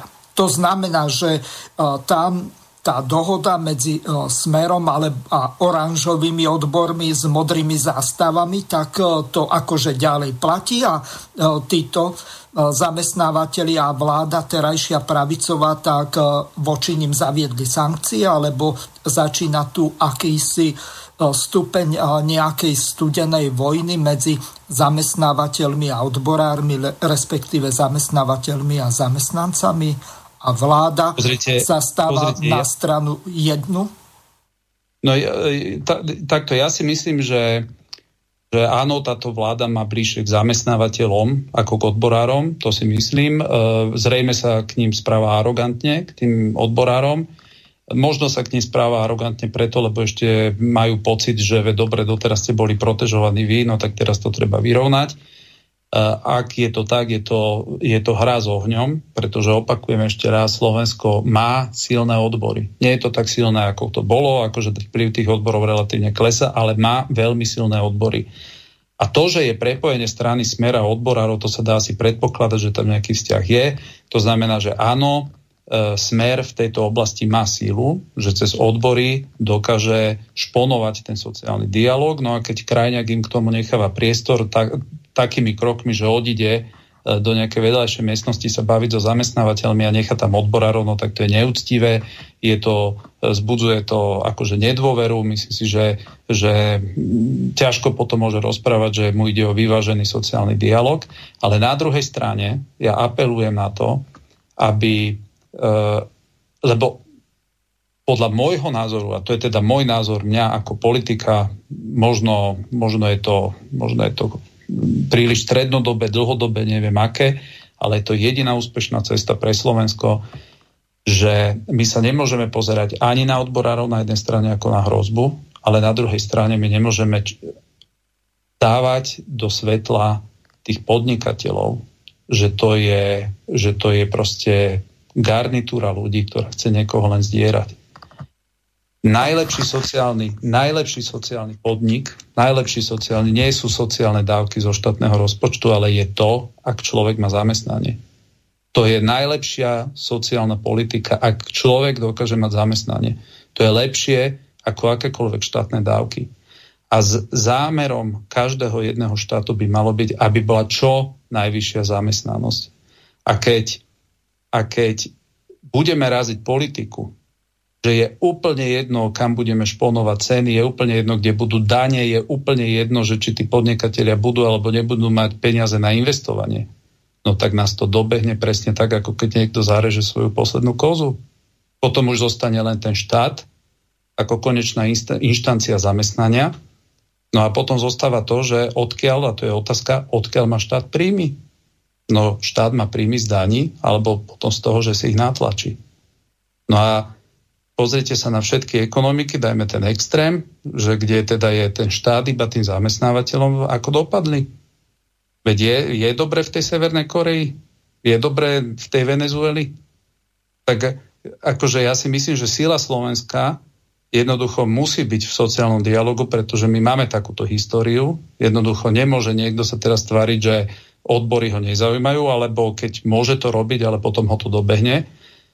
Ale na druhej strane ja si myslím, že taktika politická Smeru je tá, že oni nebudú spokojní s ničím. Oni nebudú spokojní ani, ani keď tá minimálna mzda bude šesťstopätnásť, ani šesťstodvadsať, ani šesťstotridsať. Jednoducho ich politický teraz prístup je ten, že idú vyvolávať sociálne napätie a na to tú sílu majú a to už potom je len otázka, že kto čo pre Slovensko proste očakáva. Ja si myslím, že my by sme mali vládu kritizovať a je za čo ju kritizovať, ale mali by sme to robiť odborne, pretože, pretože tieto plány všelijaké výstrely e, jednoducho trácajú potom význam. Toto odvolávanie Matoviča, kto si to pozrel z, z toho, čo tam predviedol pán Blanár, no tak Matovič z toho nevyšiel oslabený. Absolútne nevyšiel z toho oslabený. Kto to pozeral, ten výkon Blanára, a kto si pozrel ako na ňo reagoval Matovič, tak ja si myslím, že Matovič sa musel normálne v duchu smiať, že tá schôdza mu padla z neba. Pretože to bolo, ja, ja nerozumiem, že tam Smeráci nedali čo i len Blahu, teda aby išiel rečniť, alebo, alebo myslím si, že z nich najkvalitnejší je Kamenický, ktorý, ktorý proste má úplnú autoritu a vie vecne, kvalitne argumentovať odborne a proste to neznamená, že teraz, keď oni každý týždeň budú prichádzať, že poďme zajtra Kolára, pozajtra poďme Krajňáka, po pozajtra poďme toho, tamtoho. Jednoducho to sa zdevalvuje. Ja si myslím, že inštitút odvolania by malo byť ten, že vtedy spozornie celá spoločnosť a začne sa zamýšľať nad tým, nad tým, že dobre, tak tu už musia byť naozaj že vážne dôvody. Ale ja sám už prestávam stíhať, sledovať, že koho všetkého oni idú odvolávať. Však to nie je normálne, že za dva týždne už počujem tretie meno. Uh-huh. Hej, takže, no, no, a, no a moja ešte odpoveď teda na otázku, že čo plánujeme my, ja si uh-huh. myslím, že dnes, že dnes naozaj, ak je niekto na odvolanie, tak je to Sulík. A ja si teraz neviem vysvetliť, že či táto taktika Smeru náhodou nie je o tom, aby, aby sa neriešil Sulík, pretože ja tomu nerozumiem, prečo oni neriešia Sulíka. Oni riešia... Oni riešia odvolávanie Kolára, pretože Fun Rádio dostalo rámcovú zmluvu od Typosu na dvestotisíc eur na dva roky. tak poprvé viete, čo je rámcová zmluva? Rámcová zmluva znamená, že môžete a nemusíte tú reklamu dostať. To je rámcová zmluva. Môžete a nemusíte. Po druhé, Fun Rádio, či chceme alebo nie, bez ohľadu na to, že kto ho vlastní, tak Fun Rádio nie je nejaký pseudo rádio, ktoré vzniklo včera. Jednoducho to je etablované rádio a dvesto tisíc na dva roky, to vychádza tuším osem tisíc eur plus dé pé há mesačne reklama. Viete, a teraz si zoberte, že my, on, oni povedia, že idú odvolávať za toto Kolára, ale nepovedia, že idú odvolávať Sulíka, tak ja tomu to nerozumiem. A preto, a preto odpoveď posluchača je, áno, v prvý deň, ja som povedal, my nepodpíšeme žiadne odvolávanie nikoho, pokiaľ sa oni nevyjadria k tomu, že čo chcú robiť so Sulíkom. Lebo ja si myslím, že dnes najväčší adept na odvolávanie je Sulík. To je jednoducho neodôvodniteľné, prečo on na tej funkcii zostáva. Je absolútne neobhajiteľné, prečo samotný Matovič nereaguje. A jednoducho, ja si myslím, že to je úplne nominácia na tacke. A to, že si to aj saskári uvedomujú, že majú prúser, tak to vyplýva z toho, že si pozrite, ako došli s tým rýchlym návrhom na odluku štátu od cirkvi. Však to nemalo, to bol výstrel taký do tmy, že proste to nemalo nič iné za úlohu, len zmeniť tému, lebo už ten Sulík to nevedel obhajiť, on nevedel vyčísliť, že prečo to predkupné právo nevyužil za tridsaťštyri miliónov, tak nevedel vyčísliť, ak došiel k tej sume tridsaťštyri miliónov, že či to je málo alebo veľa. Tak je toto normálne, že jeden minister vám nevie povedať, ako došiel k tej sume tridsaťštyri miliónov? No a druhá vec, tie, tie argumenty sú z jeho dielne také, že áno, vlastne on priznáva, že ušiel nám najlukratívnejší podnik, ale lebo Fico, lebo sme zlí hospodári, lebo sa tam kradne, ale to sú všetko argumenty, ktoré hovorí sám proti sebe, pretože opakujem, dnes Sulík je štát. Takže Ja môžem, ja môžem iba potvrdiť posluchačovi, že, že teraz očakávame prvý týždeň, septembrový, že bude schôdza. No a určite pozícia naša je, ak niekto chce naše podpisy, tak my budeme žiadať toto. A keď nie, tak potom nech sa páči, nech pán Fico ide za, za Kotlebovcami, aj keď za nimi on teda chodiť asi nechce, aby, aby mu dávali hlasy, ale jednoducho s našimi potom nech nikto neráta, lebo ja sa šaškarní na úkor vážnych vecí proste zapodievať nebudem. A opakujem ešte raz, pre mňa, pre mňa zmluva pre Fun Rádio, rámcová zmluva, ktorých majú pomaly, podľa mňa ten typos má takýchto zmluv s každým jedným rádiom na Slovensku. A oni idú vyťahnuť takúto za dvesto tisíc eur na dva roky, to je osem tisíc eur mesačne, opakujem, to je nič oproti tomu, čo robil Sulík. A to, že oni Sulíka neriešia, to ja nechápem. To nechápem ani ja. Pripomeniem našim poslucháčom, tak ako som slúbil, telefónne číslo do štúdia je plus štyri dva jeden deväť jedna nula štyri sedem tri štyri štyri nula. Pokiaľ chcete, môžete využiť Viber alebo aj WhatsApp, pokiaľ voláte zo zahraničia. Je to spárované s týmto číslom. Od poslucháča Šimona vám ešte prečítam otázku k tej predchádzajúcej téme, respektíve prvej. Zdravím vás, páni, predstavte si tie každodenné demonštrácie slušnoslovákov, historický škrekot mimovládok dvadsaťštyri lomeno sedem a dvadsať psychopatových tlačoviek denne, keby bol zavraždený obyvateľ segregovanej osady alebo nebodaj transka alebo gej. Váš názor na to je aký? Ďakujem. Šimon. No, môj, môj názor je ten, že ja absolútne nerozumiem, prečo tu je takéto ticho. Ja som povedal, že na živote každého človeka záleží. Mám to v podstate aj ako taký slogan na svojom Facebooku. E, na živote bielých ľudí tiež záleží. Myslím si, že keď niekto povie túto vetu, že na e, živote bielých ľudí záleží, na tom nie je nič rasistické, pretože za to biele si môžete dať aj čierny, aj, aj žid, aj róm. Jednoducho na živote každého záleží a neznamená to, že e, ak poviem, že záleží na jednej farby, farbe, že na tej druhej už nezáleží, že to znamená nejakú negáciu. No ale... Ale ja opakujem ešte raz, že mne telefonoval človek, opakujem, ktorý mi, lebo ja som najskôr neveril, že tu môže byť dva roky zavraždený Slovák. Slovenské orgány absolútne sú v tom pasívne. Až mi, až mi proste telefonoval reálne človek, ktorý, do toho prípadu relatívne dosť vidí a mi to ozrejmil a ja som chvíľu proste na to nevedel reagovať, aby som nenaletel na nejaké, mne sa to až zdalo akože príliš, príliš, áno, ja vám poviem pravdu, že ako hoax za chvíľku Uh, som možno aj vyzeral ako pf, neviem, možno jak nedôverčivý alebo proste, ale jednoducho viete, zrazu vám niekto zatelefonuje, povie vám túto vec, tak ja som potom, ale keď som si to tak jednoducho uležal, tak som proste povedal, dobre, ak je to takto, jak mi to ten pán popísal, tak jednoducho my sme tu svedkami vraždy, normálne vraždy orgánov cudzieho štátu na našom občanovi. No lenže takto koná gestapo. Viete, a mne potom viacerí ľudia ešte vtedy pri tom prvom videu proste vypisovali, že je to príliš akože odvážne tvrdenie, no lenže, lenže proste ja som vychádzal z toho, že áno, ten pán potom sa mi za ňo zaručili aj viacerí, ktorí ho poznajú, že nie, že to proste ten popis, jak mi to povedal, že sedí. No a dnes, keď bolo zverejnené to druhé video, kde dokonca sa ešte rehocu na tom zomierajúcom človekov aj záchranári, aj záchranári, pre ktorých ten život má byť najposvetnejší, veď oni sú, oni sú tí, ktorí, ktorí prísahali. Hej, to je tá Hipokratová prísaha. To by malo byť naplnenie ich života. Tak viete, poviem vám to tak, že už keď som to, už keď som to videl, tak som aj pochopil, že prečo deväť z desiatich lekárov v Belgicku sa v ankete vyjadrilo, to znamená, to je deväťdesiat percent, sa vyjadrilo, že že sú za to, aby bolo možné, ak e, e, má byť dieťa s nejakou, nejakou vadou, tak aby bolo možné to dieťa zabiť aj po pôrode. Proste to e, zrejme tá dekadencia dosiahla tohto stupňa a, a ja neverím, dobre, povedzme si, že naše zložky sa nedostali k tomu videu.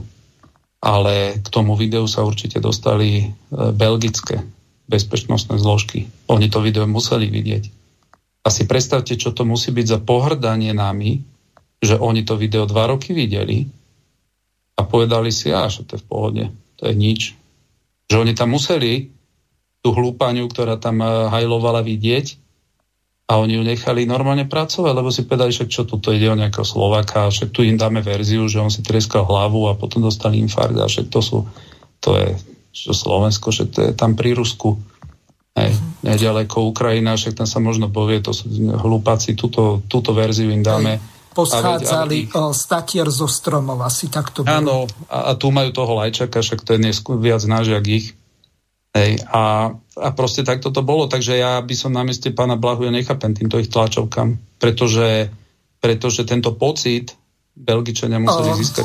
Tomáš, máme poslucháča, uh, Pán poslucháč, ste vo vysielaní, nech sa páči.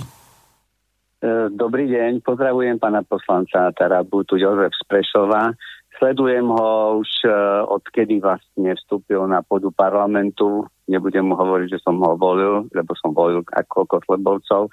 Takže v podstate mám otázku, ako on hodnotí činnosť europoslancov pána Uhrika a pána Radačovského a či si vie predstaviť e, tú novú politickú stranu alebo nový politický subjekt, ktoré, ktorá sa kreuje, či si vie predstaviť aj s pánom Radačovským. Asi toľko. Mm-hmm. Ďakujem. Ja ďakujem tiež. Tomáš, ja som vám poslal link na to, že pán Radačovský zaklada stranu, takže môžete reagovať. Ďakujem pekne za otázku.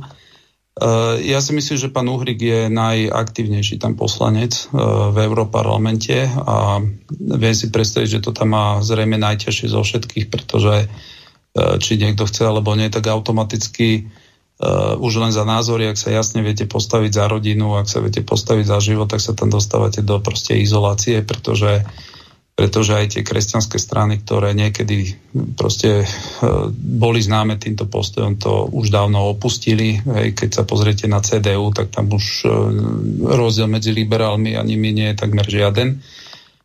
Myslím si, že pán Uhrík má aj dobrý vek, je proste vitálny, mladý, takže on zrejme akože fungovať v tomto nasadení ešte má šancu dlhodobovne.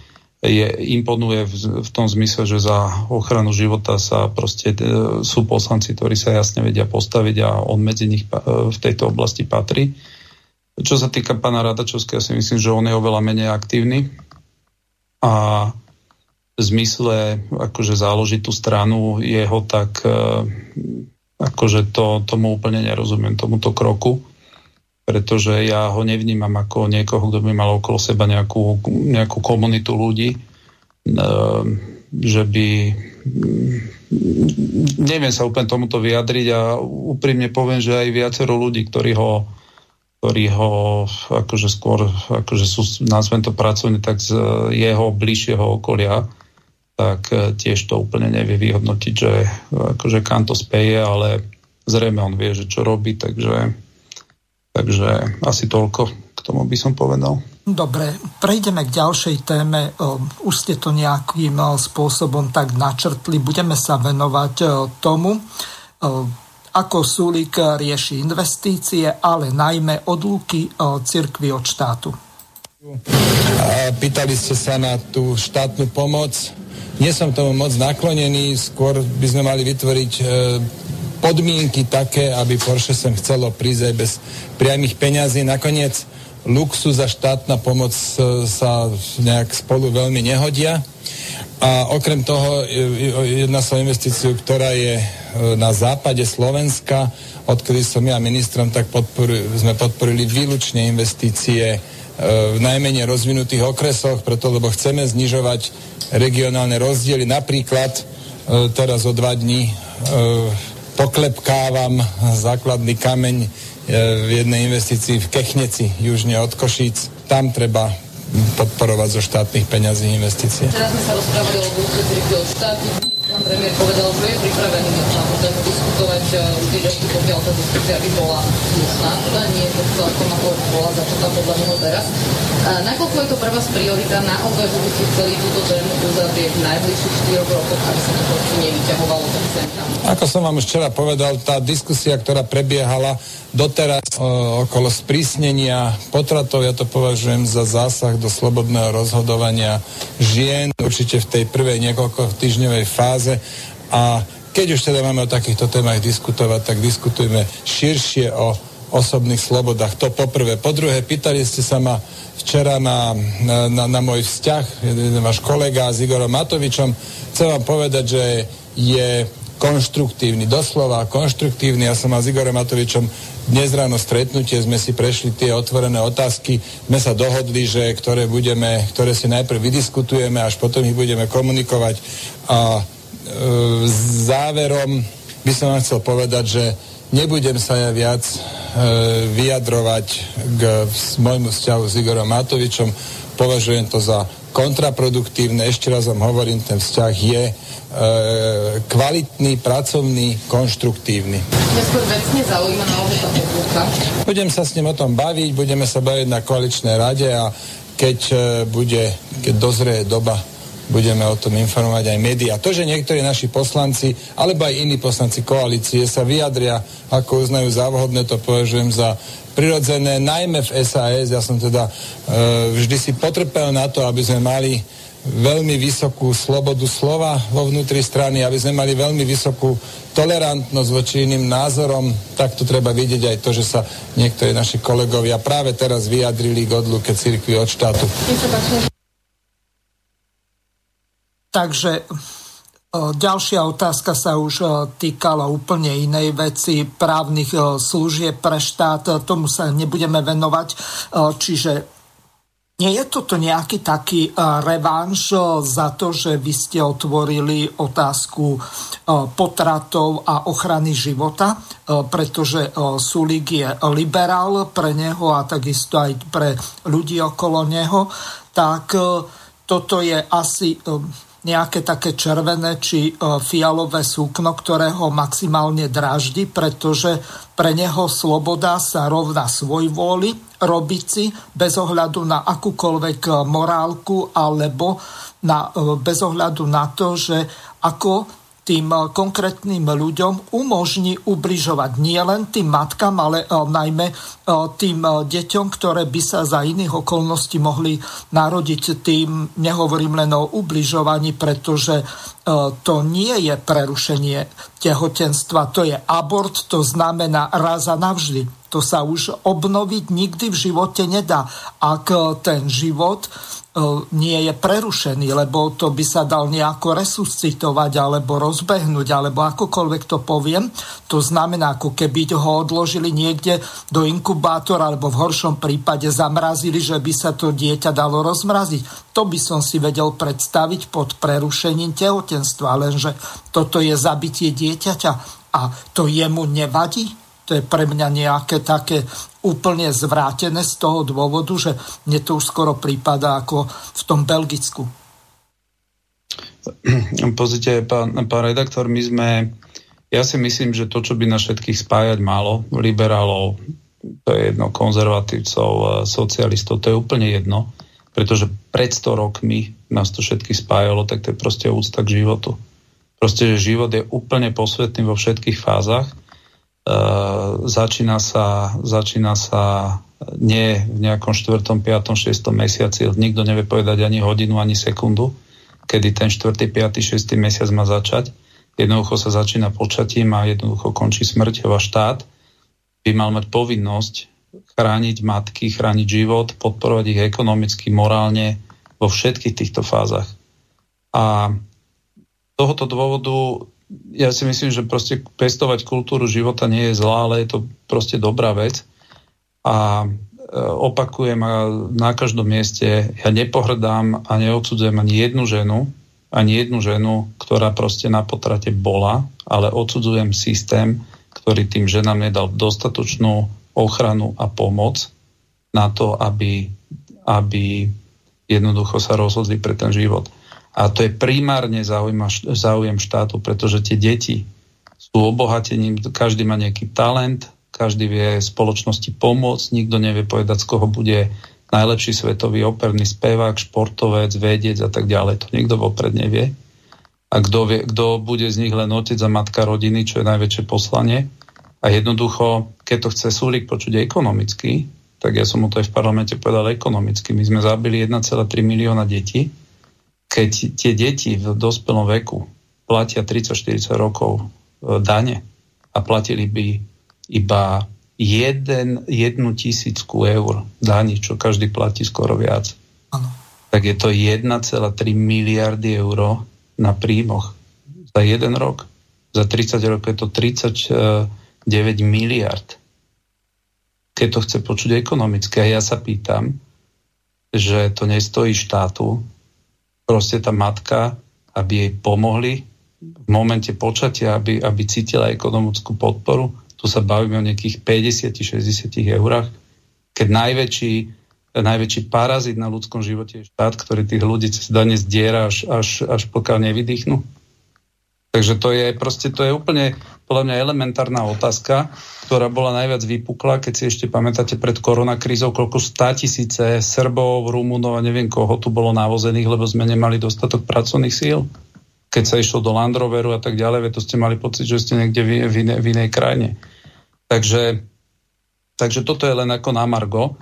Ja si myslím dve veci. On povedal, že on ani nevie, že nejaký jeho poslanec navrhol od ruku štátu, od cirkvi. Tak ten poslanec, ktorý to navrhol, pomaly ani neviem, že tam je, pretože ten, o tom človeku som v živote nepočul a zrazu, zrazu on ide niesť takúto tému. Jednoducho Sulík potreboval e, zástupnú tému na prekrytie jeho škandálu s predajom e, východoslovenskej distribučnej energetickej spoločnosti.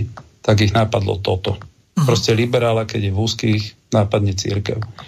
Ja k odluke, ja k odluke, ak môžem. Áno. Nech sa páči, chceli ste niečo? Ja som chcel nejakým spôsobom to uviesť, nechcem hovoriť na pravú mieru, ale ja som našiel od pána Osuského, tomuto už absolútne nerozumiem, lebo on je z občiansko-konzervatívnej strany, kladiem dôraz na to slovo konzervatívnej. No a v podstate on sa správa ako neokon alebo ako liberál a teraz si to vypočujeme. Toto video je len rok staré. On to povedal krásne. Z hľadiska, povedzme, takého liberála, tak to je priezračné, čisté a jasné povedané, ale veľmi ma bude zaujímať, veľmi pozorne počúvajte, čo povedal pán Osusky, lebo to má hlavu a petu, ale z pohľadu liberála. Ja sa domnievam, že odluka cirkvi od štátu je cestou, aby sa cirkev stala skutočne nezávislou a slobodnou inštitúciou. A to platí pre akúkoľvek cirkev, pričom si samozrejme uvedomujem, že menšie a chudobnejšie cirkvi, ktorých majetok by bol oveľa nižší a e, nebolo by to pre nich ľahké, sa rovnako ako väčšia u nás katolícka cirkev jednoducho oslobodí od závislosti na politickej moci. Stáva sa slobodným so skupením svojich veriacich, svojich farníkov a ľudia, o ktorých mám niekedy pocit, že sa tiež vlastne hlásia ku kresťanstvu hlavne pri sčítaní ľudu, ale nežijú kresťansky, nežijú Božími prikázaniami, nevadí im zabíjanie detí, nevadí im kradnutie, nevadí im porušovanie všetkých možných prikázaní, ktoré, keď sa porušujú, poškodzujú i neveriacich. Teda i neveriaci človek porušuje Božie prikázania a škodí. Ako náhle bude cirkev združením zodpovedných veriacich, ktorí vedia, že preto, aby si svoju cirkev držali a podporovali, je to v ich rukách, bude to dobré. Zároveň k tomu dodávam, že ak cirkvi konajú e, ušlachtilú prácu, napríklad starosť o chorých, prestárlých, ak sa proste starajú a pomáhajú niesť kríz spoločnosti, ktorý by inak táto spoločnosť musela niesť pre svojich starých a chorých sama, tak si samozrejme na túto činnosť zaslúhujú presne takú istú podporu ako akékoľvek inými inštitúciami na tento účel zriadené inštitúcie. Zároveň už roky, ako jeden z mála, bojujem od porážky mečiarizmu vlastne už dlhé roky v parlamente za to, aby existovalo rovnocenné financovanie cirkevných a štátnych či súkromných škôl. Lebo ak sa daňový poplatník rozhodne, súc katolík či evanjelik, dať svoje dieťa do cirkevnej školy, prispieva na daniach tomuto štátu presne rovnako ako každý iný občan štátu. A za to, že sa dieťa naučí kráť a päť a tri a mama má emu, si zasluhuje škola akéhokoľvek druhu presne rovnaké peniaze na toho, ktorého to naučí, ako akákoľvek iná. Preto si myslím, že cirkev má byť oslobodená od štátu, oslobodená od hľadenia na ruku, ktorá ho krmí a ktorá zároveň akýmsi spôsobom naznačuje, ako sa cirkev má chovať. Cirkevní hierarchovia všetkých cirkví majú reprezentovať svojich farníkov a majú hľadiť k Bohu a nie k politikom. A odluka cirkvi od štátu je cestou k takémuto stavu.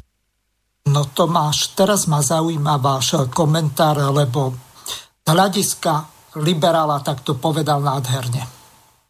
A podľa toho, čo hovoril, tak som myslel zhodou okolností na Kufovcov, najmä na Mariana, že práve takýmto ľuďom by sa malo dať podstatne viacej peňazí na tú záslužnú činnosť, čo robia. Lenže váš komentár bude nielen mňa, ale aj našich poslucháčov veľmi zaujímať. Nech sa páči. Ďakujem. No ja takto chcem povedať, že to, či bude alebo nebude odluka štátu od cirkvi, tak o tom rozhodnú ľudia. E, o tom nebudú rozhodovať de facto ani cirkvi, ale najvyšším nositeľom suverénnej moci na Slovensku sú ľudia. Pokiaľ ide o to, že aké sú aspekty odluky štátu od cirkvi, tak my si musíme uvedomiť úplne inú vec. Tu bol skonfiškovaný cirkevný majetok komunistami, bol vrátený naspäť cirkvám v vo veľkej väčšine v dezolátnom stave. Vo veľkej väčšine v dezolátnom stave a veľmi veľa vecí ešte vrátených ani nebolo. Boli napríklad skonfiškované z účtov e, komunistami peniaze, ktoré vrátené neboli a tak ďalej. A vznikol taký nepísaný úzus, že cirkev veľmi veľa vecí nebude žiadať, respektívne pretrpí to, že nebude požadovať, aby dobre, zobrali ste nám niečo v dobrom stave, vrátili ste nám to ruinu. A v rámci takého konsenzu, ako keď sme sa bavili o odluke, teda o tripartite, vzťahy odborári, zamestnávateľi a tak ďalej, tak vznikla nejaká takáto dohoda, že štát bude prispievať na e, poväčšine platy e, duchovným ro, cirkvam. A ročne to je približne päťdesiatdva miliónov eur. Podotýkam, politické strany dostávajú sedemdesiattri miliónov eur. A ja keď som dal procedurálny návrh v minulosti, aby politické strany si dali nižšie peniaze, tak SaS-ka za to nehlasovala. Vy ste vtedy to chceli na polovicu znížiť, ak si dobre... Na polovicu, ja som to chcel na polovicu zmeniť a teraz chcem len ukázať na to, čo sú to za farizejov.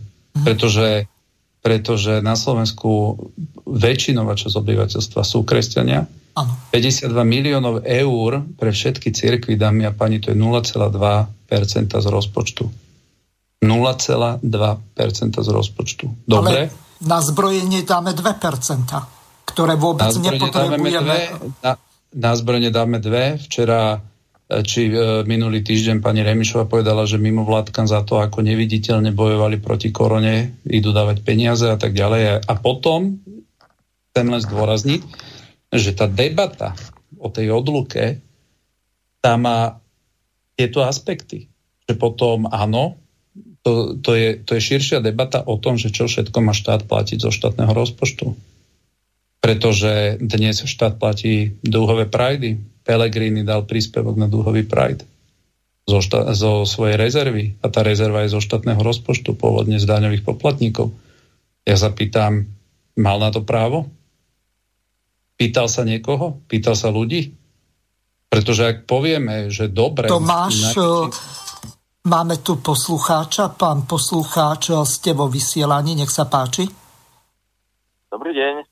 Zdravím vás, Zdravím. Môžete hovoriť.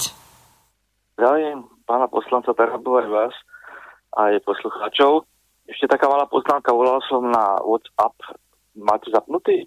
Uh, mám, len vy budete musieť si spárovať so mnou.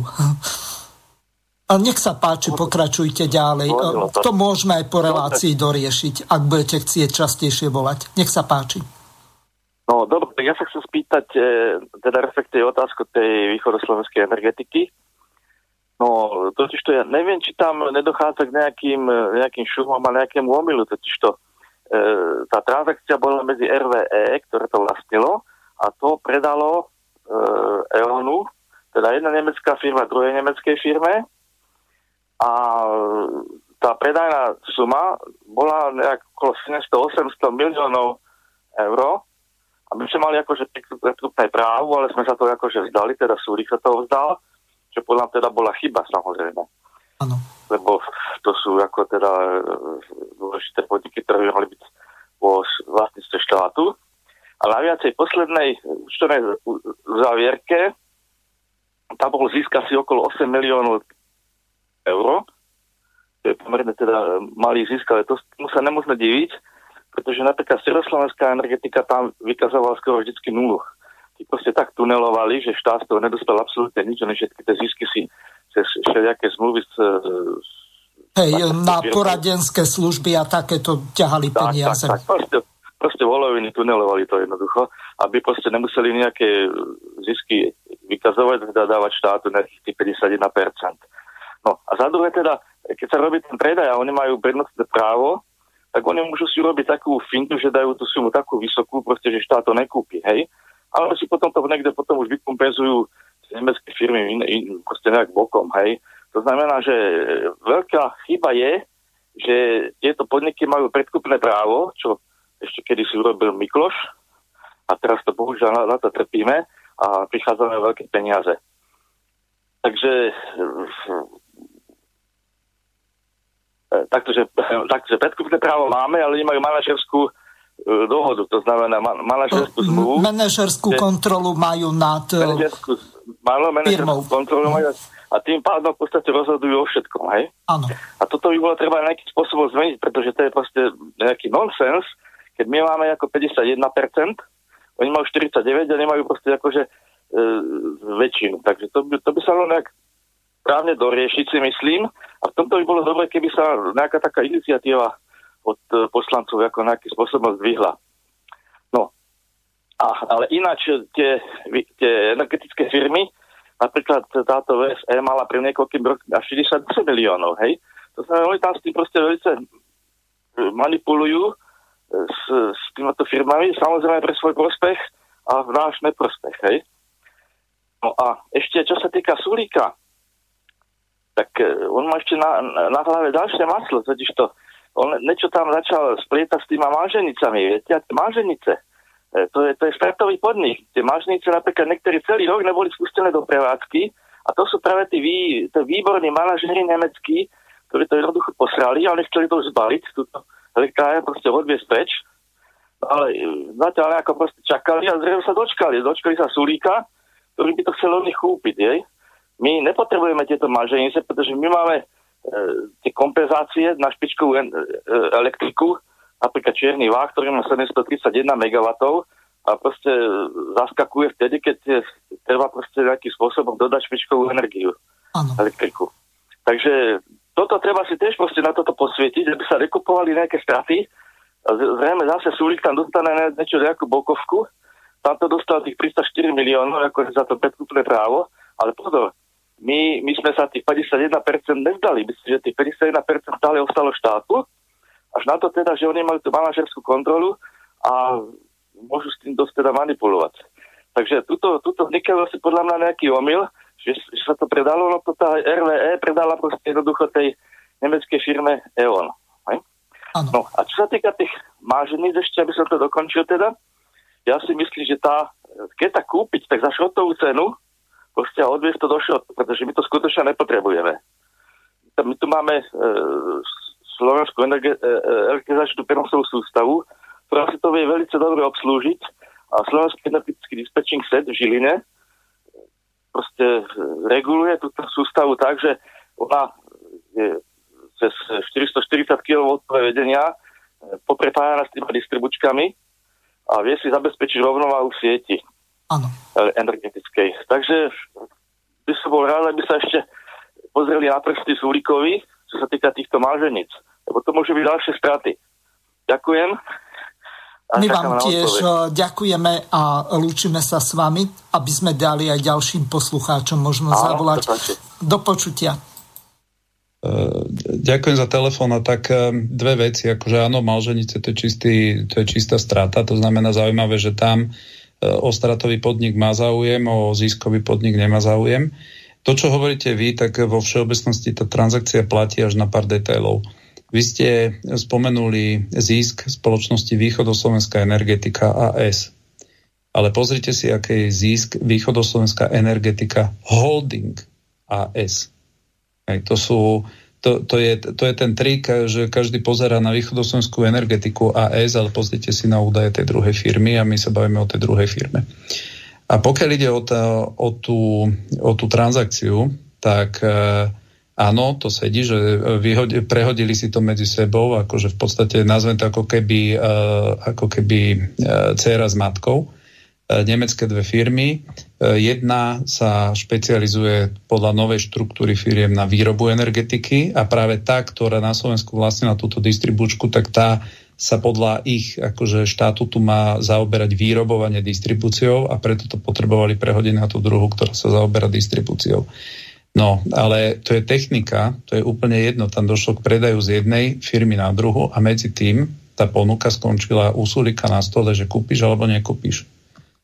A on jej kúpil. A problém, ktorý vy hovoríte, nakoľko oni si to ocenili, tak to je jeden z tých problémov, na ktorý my sa pýtame, pretože ak sa prehádzajú majetky medzi dvomi spriaznenými firmami, a v tomto prípade tá spriaznenosť je úplne že očividná, tak my by sme sa mali pozerať na to, aká, aký bol urobený e, ználecký posudok hodnoty toho podniku. To znamená, to nestačí len, že oni si teraz napíšu sumu, povedzme, že desať miliárd eur, teraz trepnem, hej, poviem akože akékoľvek imaginárne číslo, kde predpokladám, že tá druhá strana to kvôli tej cene nekúpi, ale tam by mal byť urobený normálny, že znalecký posudok, aby á dé jedna, to je, to je tzv. Transferové ocenenie, to je úplne proste bežná vec a my sa pýtame, že e, kto tento znalecký posudok mal k nahliadnutiu. Že či ho Sulík videl, či sa na základe neho rozhodoval a tak ďalej. Takže, takže tá otázka, tá otázka zostáva takto a, a A, a preto v tom kontexte toho, že my tu riešime nejakého kolára za dvestotisícovú rámcovú zmluvu a, a Smer nerieši Sulíka, tak to je pre mňa, to je to, čo ja proste nechápem, a pokiaľ tomu ne, neporozumiem úplne, tak ja sa týchto šaškarní smerackých nebudem zúčastňovať. Tomáš, ja by som sa vás v tejto súvislosti chcel spýtať. Vy ako poslanci ste tam štyria dohromady v tej kresťanskej platforme. Vy môžete interpelovať Sulíka a položiť mu jasné otázky. On v zmysle zákona je vám povinný do tridsať dní odpovedať. Ak vám odpovedať nebude, alebo jeho odpoveď bude vyhýbavá, alebo vám nedá všetky požadované informácie, ktoré po, viete, ktoré by ste potrebovali mať, najmä to ocenenie tej firmy, čo dosť pochybujem, že by on ho nemal. Otázne je, že či ho bude ochotný dať, ako napríklad Gajdoš ohľadom niektorých vecí v armáde a tak, hlavne čo sa týka rôznych nákupov alebo ďalších vecí. Čiže napríklad tých letísk a tak ďalej. Čiže vy takéto veci môžete jednoducho toho ministra na základe interpelácie poslancov od neho požadovať. A ak to nebude chcieť dať, tak zvolať tlačovku, nič iné vám neostáva. Alebo po prípade zháňať tých zostávajúcich dvadsaťšesť podpisov, aby ste zvolali schôdzu na jeho odvolanie. Áno, to je po, akože postup. Ja vám poviem tak, že že nie sme úplne si istí v tejto fáze ešte, že či vôbec mal Sulík právo on ako človek, ako individuum rozhodnúť o niečom takom, že nekupujem. Hej, proste, proste pretože ja si myslím, že je to... On rozhodnúť... nie je štát, nie je v úlohe, čo ja viem, Ľudovita štrnásteho, keď si povie, ja som štát. Čiže to minimálne vláda o tomto mala jednať, alebo v krajnom prípade to mali posunúť na parlament. Keď už oni nevedia o tomto sa rozhodnúť a dohodnúť, to jeden človek nemôže urobiť. Môžem sa myliť, ale ja neviem, aké má on kompetencie. My sme, my, my sme sa viacerých právnikov, ktorí v tejto oblasti po, po osobe sa pýtali a A tam sa prikláňajú k tomu, že proste sú operácie, pri ktorých rozhodnúť sa nekúpiť niečo a kúpiť niečo je de facto to isté. To je, ten ist, to ist, to je tá istá vec. A tak ako on, ako Sulík, nemá právo sa teraz jedného dňa zobudiť a povedať, že ide kúpiť, ja neviem, v Bangladeši ropné pole, lebo on je minister hospodárstva a je to v záujme Slovenska, tak veľa právnikov sa prikláňa k tomu, že on nemá právo ako človek, ako, je, ako jeden minister sa rozhodnúť, že on niečo nekupuje. Pretože... Čiže on prekročil svoje právomoci podľa vášho názoru? Alebo názoru no, ja si, tých ja, právnikov? Ja, ja, ja, si, ja si myslím, že pozrite, buď nám bola cez tú horkovú sezónu, cez leto, po, podsunutá nejaká poloinformácia a v skutku ešte to bude musieť doklepnúť vláda a oni možno len teraz nejak testovali nálady, že kto, ako na to bude reagovať, pretože mne to ticho, ktoré, ktoré predvádza proste Matovič v tejto veci, je pre mňa nevysvetliteľné. No ale ani Pele nezvolal kvôli tomuto nejakú tvrdú nikto, tlačovku. Nikto, nikto, nikto neurobil. Ani Kotleba, nikto. Ktorý vypisoval, že ide zoštátňovať, tak aspoň zachrániť to, čo sa dá dostať naspäť do štátu bez uh, nejakej uh, tej, toho vyvlastňovania, alebo akokoľvek to nazvem. Po, pozrite, je hrobové ticho. Mm. Hej, je hrobové ticho, ktorému proste ja nerozumiem, či, či to pramení s letnými proste mesiacmi, alebo ja, ja otvorene hovorím, že ja sa v tomto úplne nevyznám. Niekto mi povedal, že že smeráci sú ticho preto, lebo v dvetisíc, myslím, trinástom sa prevádzala e, stredoslovenská energetika a že vtedy proste to prebehlo takisto, ako to prebehlo teraz. Že proste oni no to, len to... moment, Fico celý čas hovorí, že on je proti akýmkoľvek privatizáciám štátneho majetku, pretože štát je najlepší hospodár.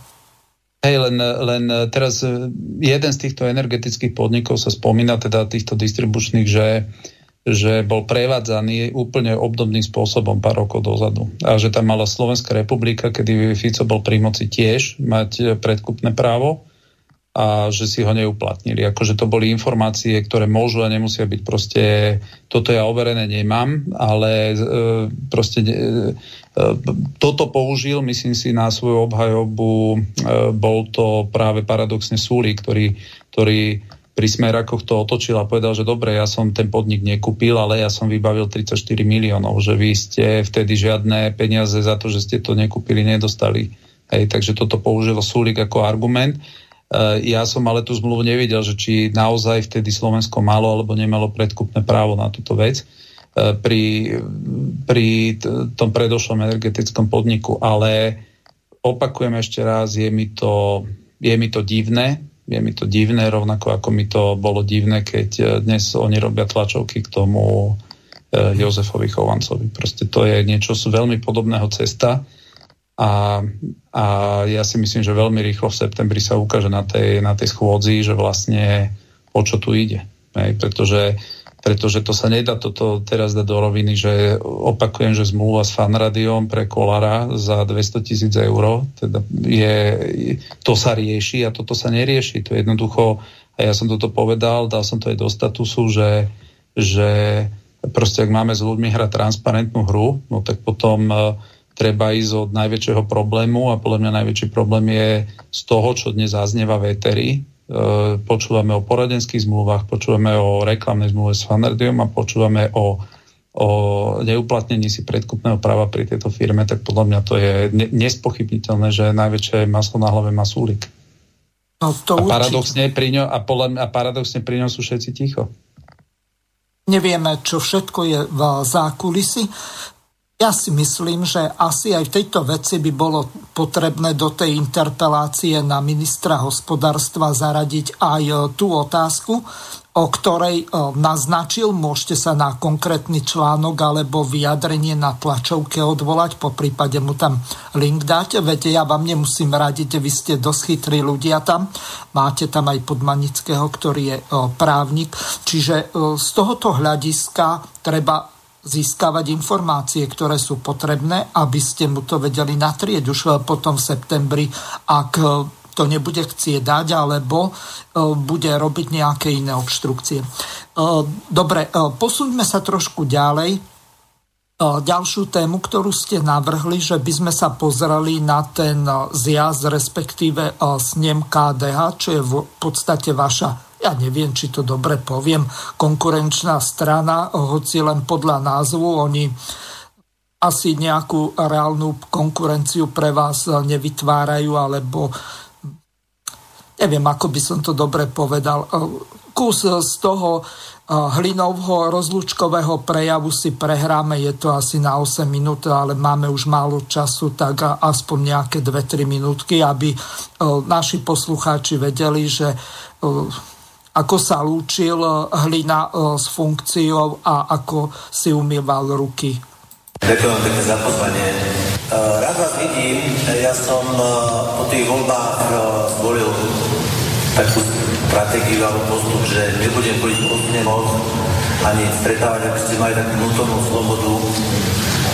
A, a urobil som to, aj som to dodržal. Keď som strašne rád chodil, aj postupne môj rád som sa stretával a považal som to naozaj za dobre, aby som nejak nemoderoval, nemal, nesvietil tam pri tej diskusii a aby ste si slobodne mohli porozprávať. Nie, že by som sa bál. Ja sa bojím Pána Boha, mojej manželky a daňového úradu. Čiže v tomto problém nebol. Naozaj som chcel, že slobodne sa treba porozprávať, slobodne analyzovať, čo sa stalo, čo sa nestalo. Takže vážení delegáti a vážené predsedníctvo a vážení hostia, ďakujem teda, že môžem vystúpiť. Úplne nepoviem, ja už vyzerá, že to bude to len horšie a horšie. Čo sa týka tej úprimnosti, úprimný som, že asi aj zostanem, možno tá forma sa vie častočne meniť. Úprimne poviem, že som aj rozmýšľal, že či pôjdem. Fakt som zvážal všetky alternatívy, bolo toho na mňa dosť, len pravdu aj po tých voľbách, len prišla korona, lebo ja z niečoho musím aj žiť. My sme spadli z tržieb na nula, my sme bojovali o prežitie, tak človek si tak, tak začne uvedomovať, že jak to všetko letí a že, že čo s tým. Takže zvažoval som, ale nakoniec som teda prišiel, som rád, že tu môžem byť s vami. Ja som sa ospravedlnil hneď na druhý deň po voľbách.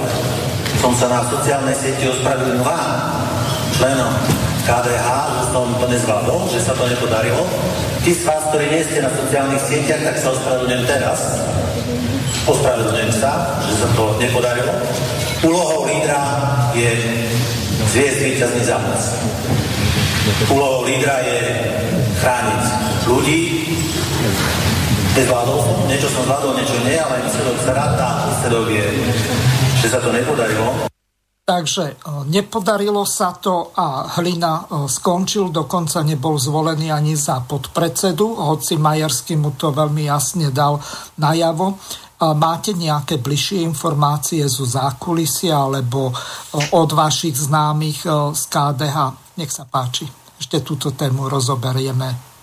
Ďakujem pekne. No takto ja som, akože ja som nikdy nebol ani členom ká dé há, takže to nie je nejaká moja, že materská strana alebo čo, Aha. takže ja po tejto stránke s nimi nič nemám ani.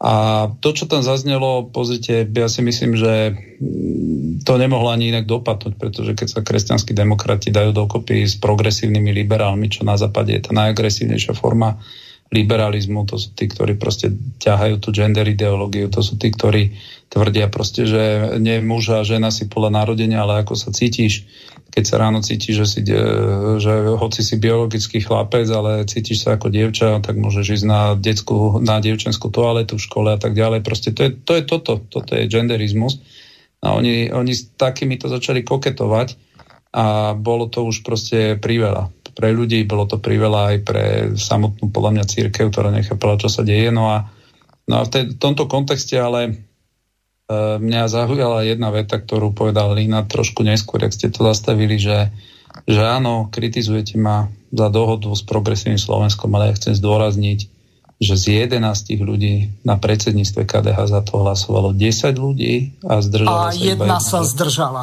Mhm. No, takže inak povedal, že za to hlasoval aj Milan Majerský. Takže Milan Majerský takto pred rokom ešte hlasoval za na, na, najagresívnejšiu formu liberalizmu na spoluprácu s touto stranou.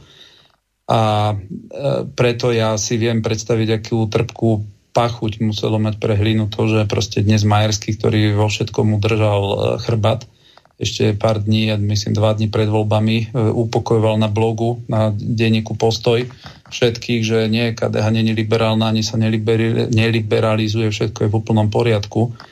Takže to je taký kotrmelec, ktorý asi Hlinu bolí, pretože, pretože ak niekto je úplne pri ňom, sú v súzvuku a zrazu, zrazu obrazne povedaného obracia pred všetkými, tak nemusí to byť ľahko stráviteľné.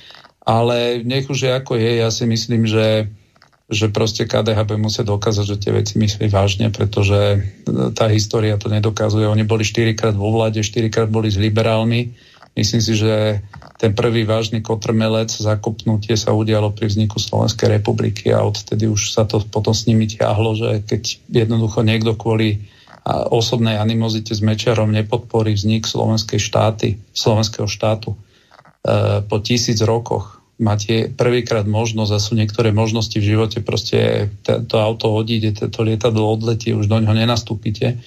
A ja si myslím, že to bol taký už potom moment, ktorý jednoducho je problém. Je problém pre nich, ťažko sa spoľahnúť a otázka proste vo vzduchu zostáva po tom, čo oni robili tieto posledné štyri roky. Tak ja som to aj napísal, že proste Nie, nie je dôstojné pre kresťanskú akúkoľvek stranu, nech má akýkoľvek proste názov, ale pokiaľ sa hlási k nejakým hodnotám a paktuje s najagresívnejšou formou liberalizmu, kde ešte Sulík sa zjavil byť aj konzervatívny človek, veď ten Osusky, ktorého ste pred chvíľou púšťali, ten bol v rámci es a es a zrazu ten Sulík, ktorý je, ktorý proste je klasický liberál, tak pri týchto, pri týchto čudákoch z Progresívneho Slovenska sa javil byť ako normálne ešte príčetná alternatíva a ká dé háci si zvolia práve týchto, práve týchto. Tak, a, a najmä nezaznelo za tie štyri roky slovo nejakého vnútorného odporu, že viete čo, ide to zlým smerom, toto by sme nemali robiť, je to podraz, je to podraz na agende hodnotovej, je to podraz na našich voličoch, pretože ja som presvedčený, že tí voliči volili to ká dé há v domnení, že áno, veď oni za tieto veci chcú zabojovať, lenže, lenže štyrikrát boli vo vláde. štyrikrát si zvolili, že dobre idú do liberálnej vlády a štyrikrát z tejto kľúčovej agendy, ktorá teda by mala byť kľúčová pre nich, pre, pre iných nie je, hej, ale pre nich by mala byť, keď akože to majú v dé en á, tak a štyrikrát sa nič v tejto agende nepohlo. Nič sa neudialo. My za tieto tri mesiace, keď sme v opozícii, sme, si dovolím povedať, že sme urobili oveľa, oveľa viac ako oni za tých tridsať rokov, ktoré, ktoré proste v tom parlamente sa pohybujú. Takže ja im prajem, aby v týchto veciach našli proste pevnú nohu pod nohami. Myslím si, že to bude dobré a nie zlé, ak sa budú vedieť vyprofilovať a to, či im ľudia uveria. Potom všetkom. To, či uveria Majerskému, že sa zmenil od toho jedného roku, že ešte pred rokom Progresívne Slovensko bola pre neho alternatíva, budúcnosť, ako spolupracovať a to, či on to bude vedieť ľuďom pre, predať tak, že viete čo, uvedomil som si to už, že na nich to nech si robia v tomto, čo chcú. Ale, ale ten, ten výsledok vôbec nebol podľa mňa prekvapením, aký ako bol. E, myslím teraz ten volebný výsledok a ten zbytok už... E, je na nich, že jak túto agendu budú ťahať, ale, ale som rád, že teraz parlament je, myslím si, z tých predošlých relatívne konzervatívny, len obávam sa, že ak nedostaneme nejaký proste popút, alebo nejaký, pokiaľ to, tá národná kresťanská scéna nedostane nejak nedozreje, tak dnes sa obávam, že ten liberalizmus, neskutočne politický liberalizmus získava na sile, pretože pretože progresívci už tú chybu nespravia, oni pôjdu spolu na jednej kandidátke, nebudú robiť koalíciu. Vidíte, že maďarské strany proste sa zjednotili, tam tiež nejak nepočuť o hodnotovej agende a no oni vidíte, majú proste... jednu hodnotovú agendu, opäť dostať sa do vládnej koalície, prekročiť päť percent. Bude ma zaujímať, že či budú mať nad päť alebo dokonca nad šesť percent v najbližších prieskumoch. Tento zlepenec tých troch strán maďarských, čiže toto je dosť dôležité, ale celkom zaujímavú repliku použijem teraz.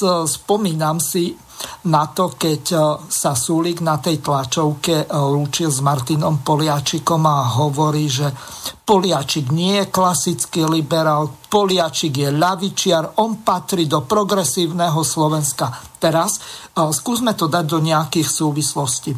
Čiže ľavicová strana, napríklad Progresívne Slovensko, to znamená silný štát, vysoké dane, morálka v háji a tak ďalej. Čo toto má spoločné s nejakou pravicovou kresťanskou stranou, ktorá chce presný opak? Nízke dane, malý štát a zodpovednosť ľudí a morálku.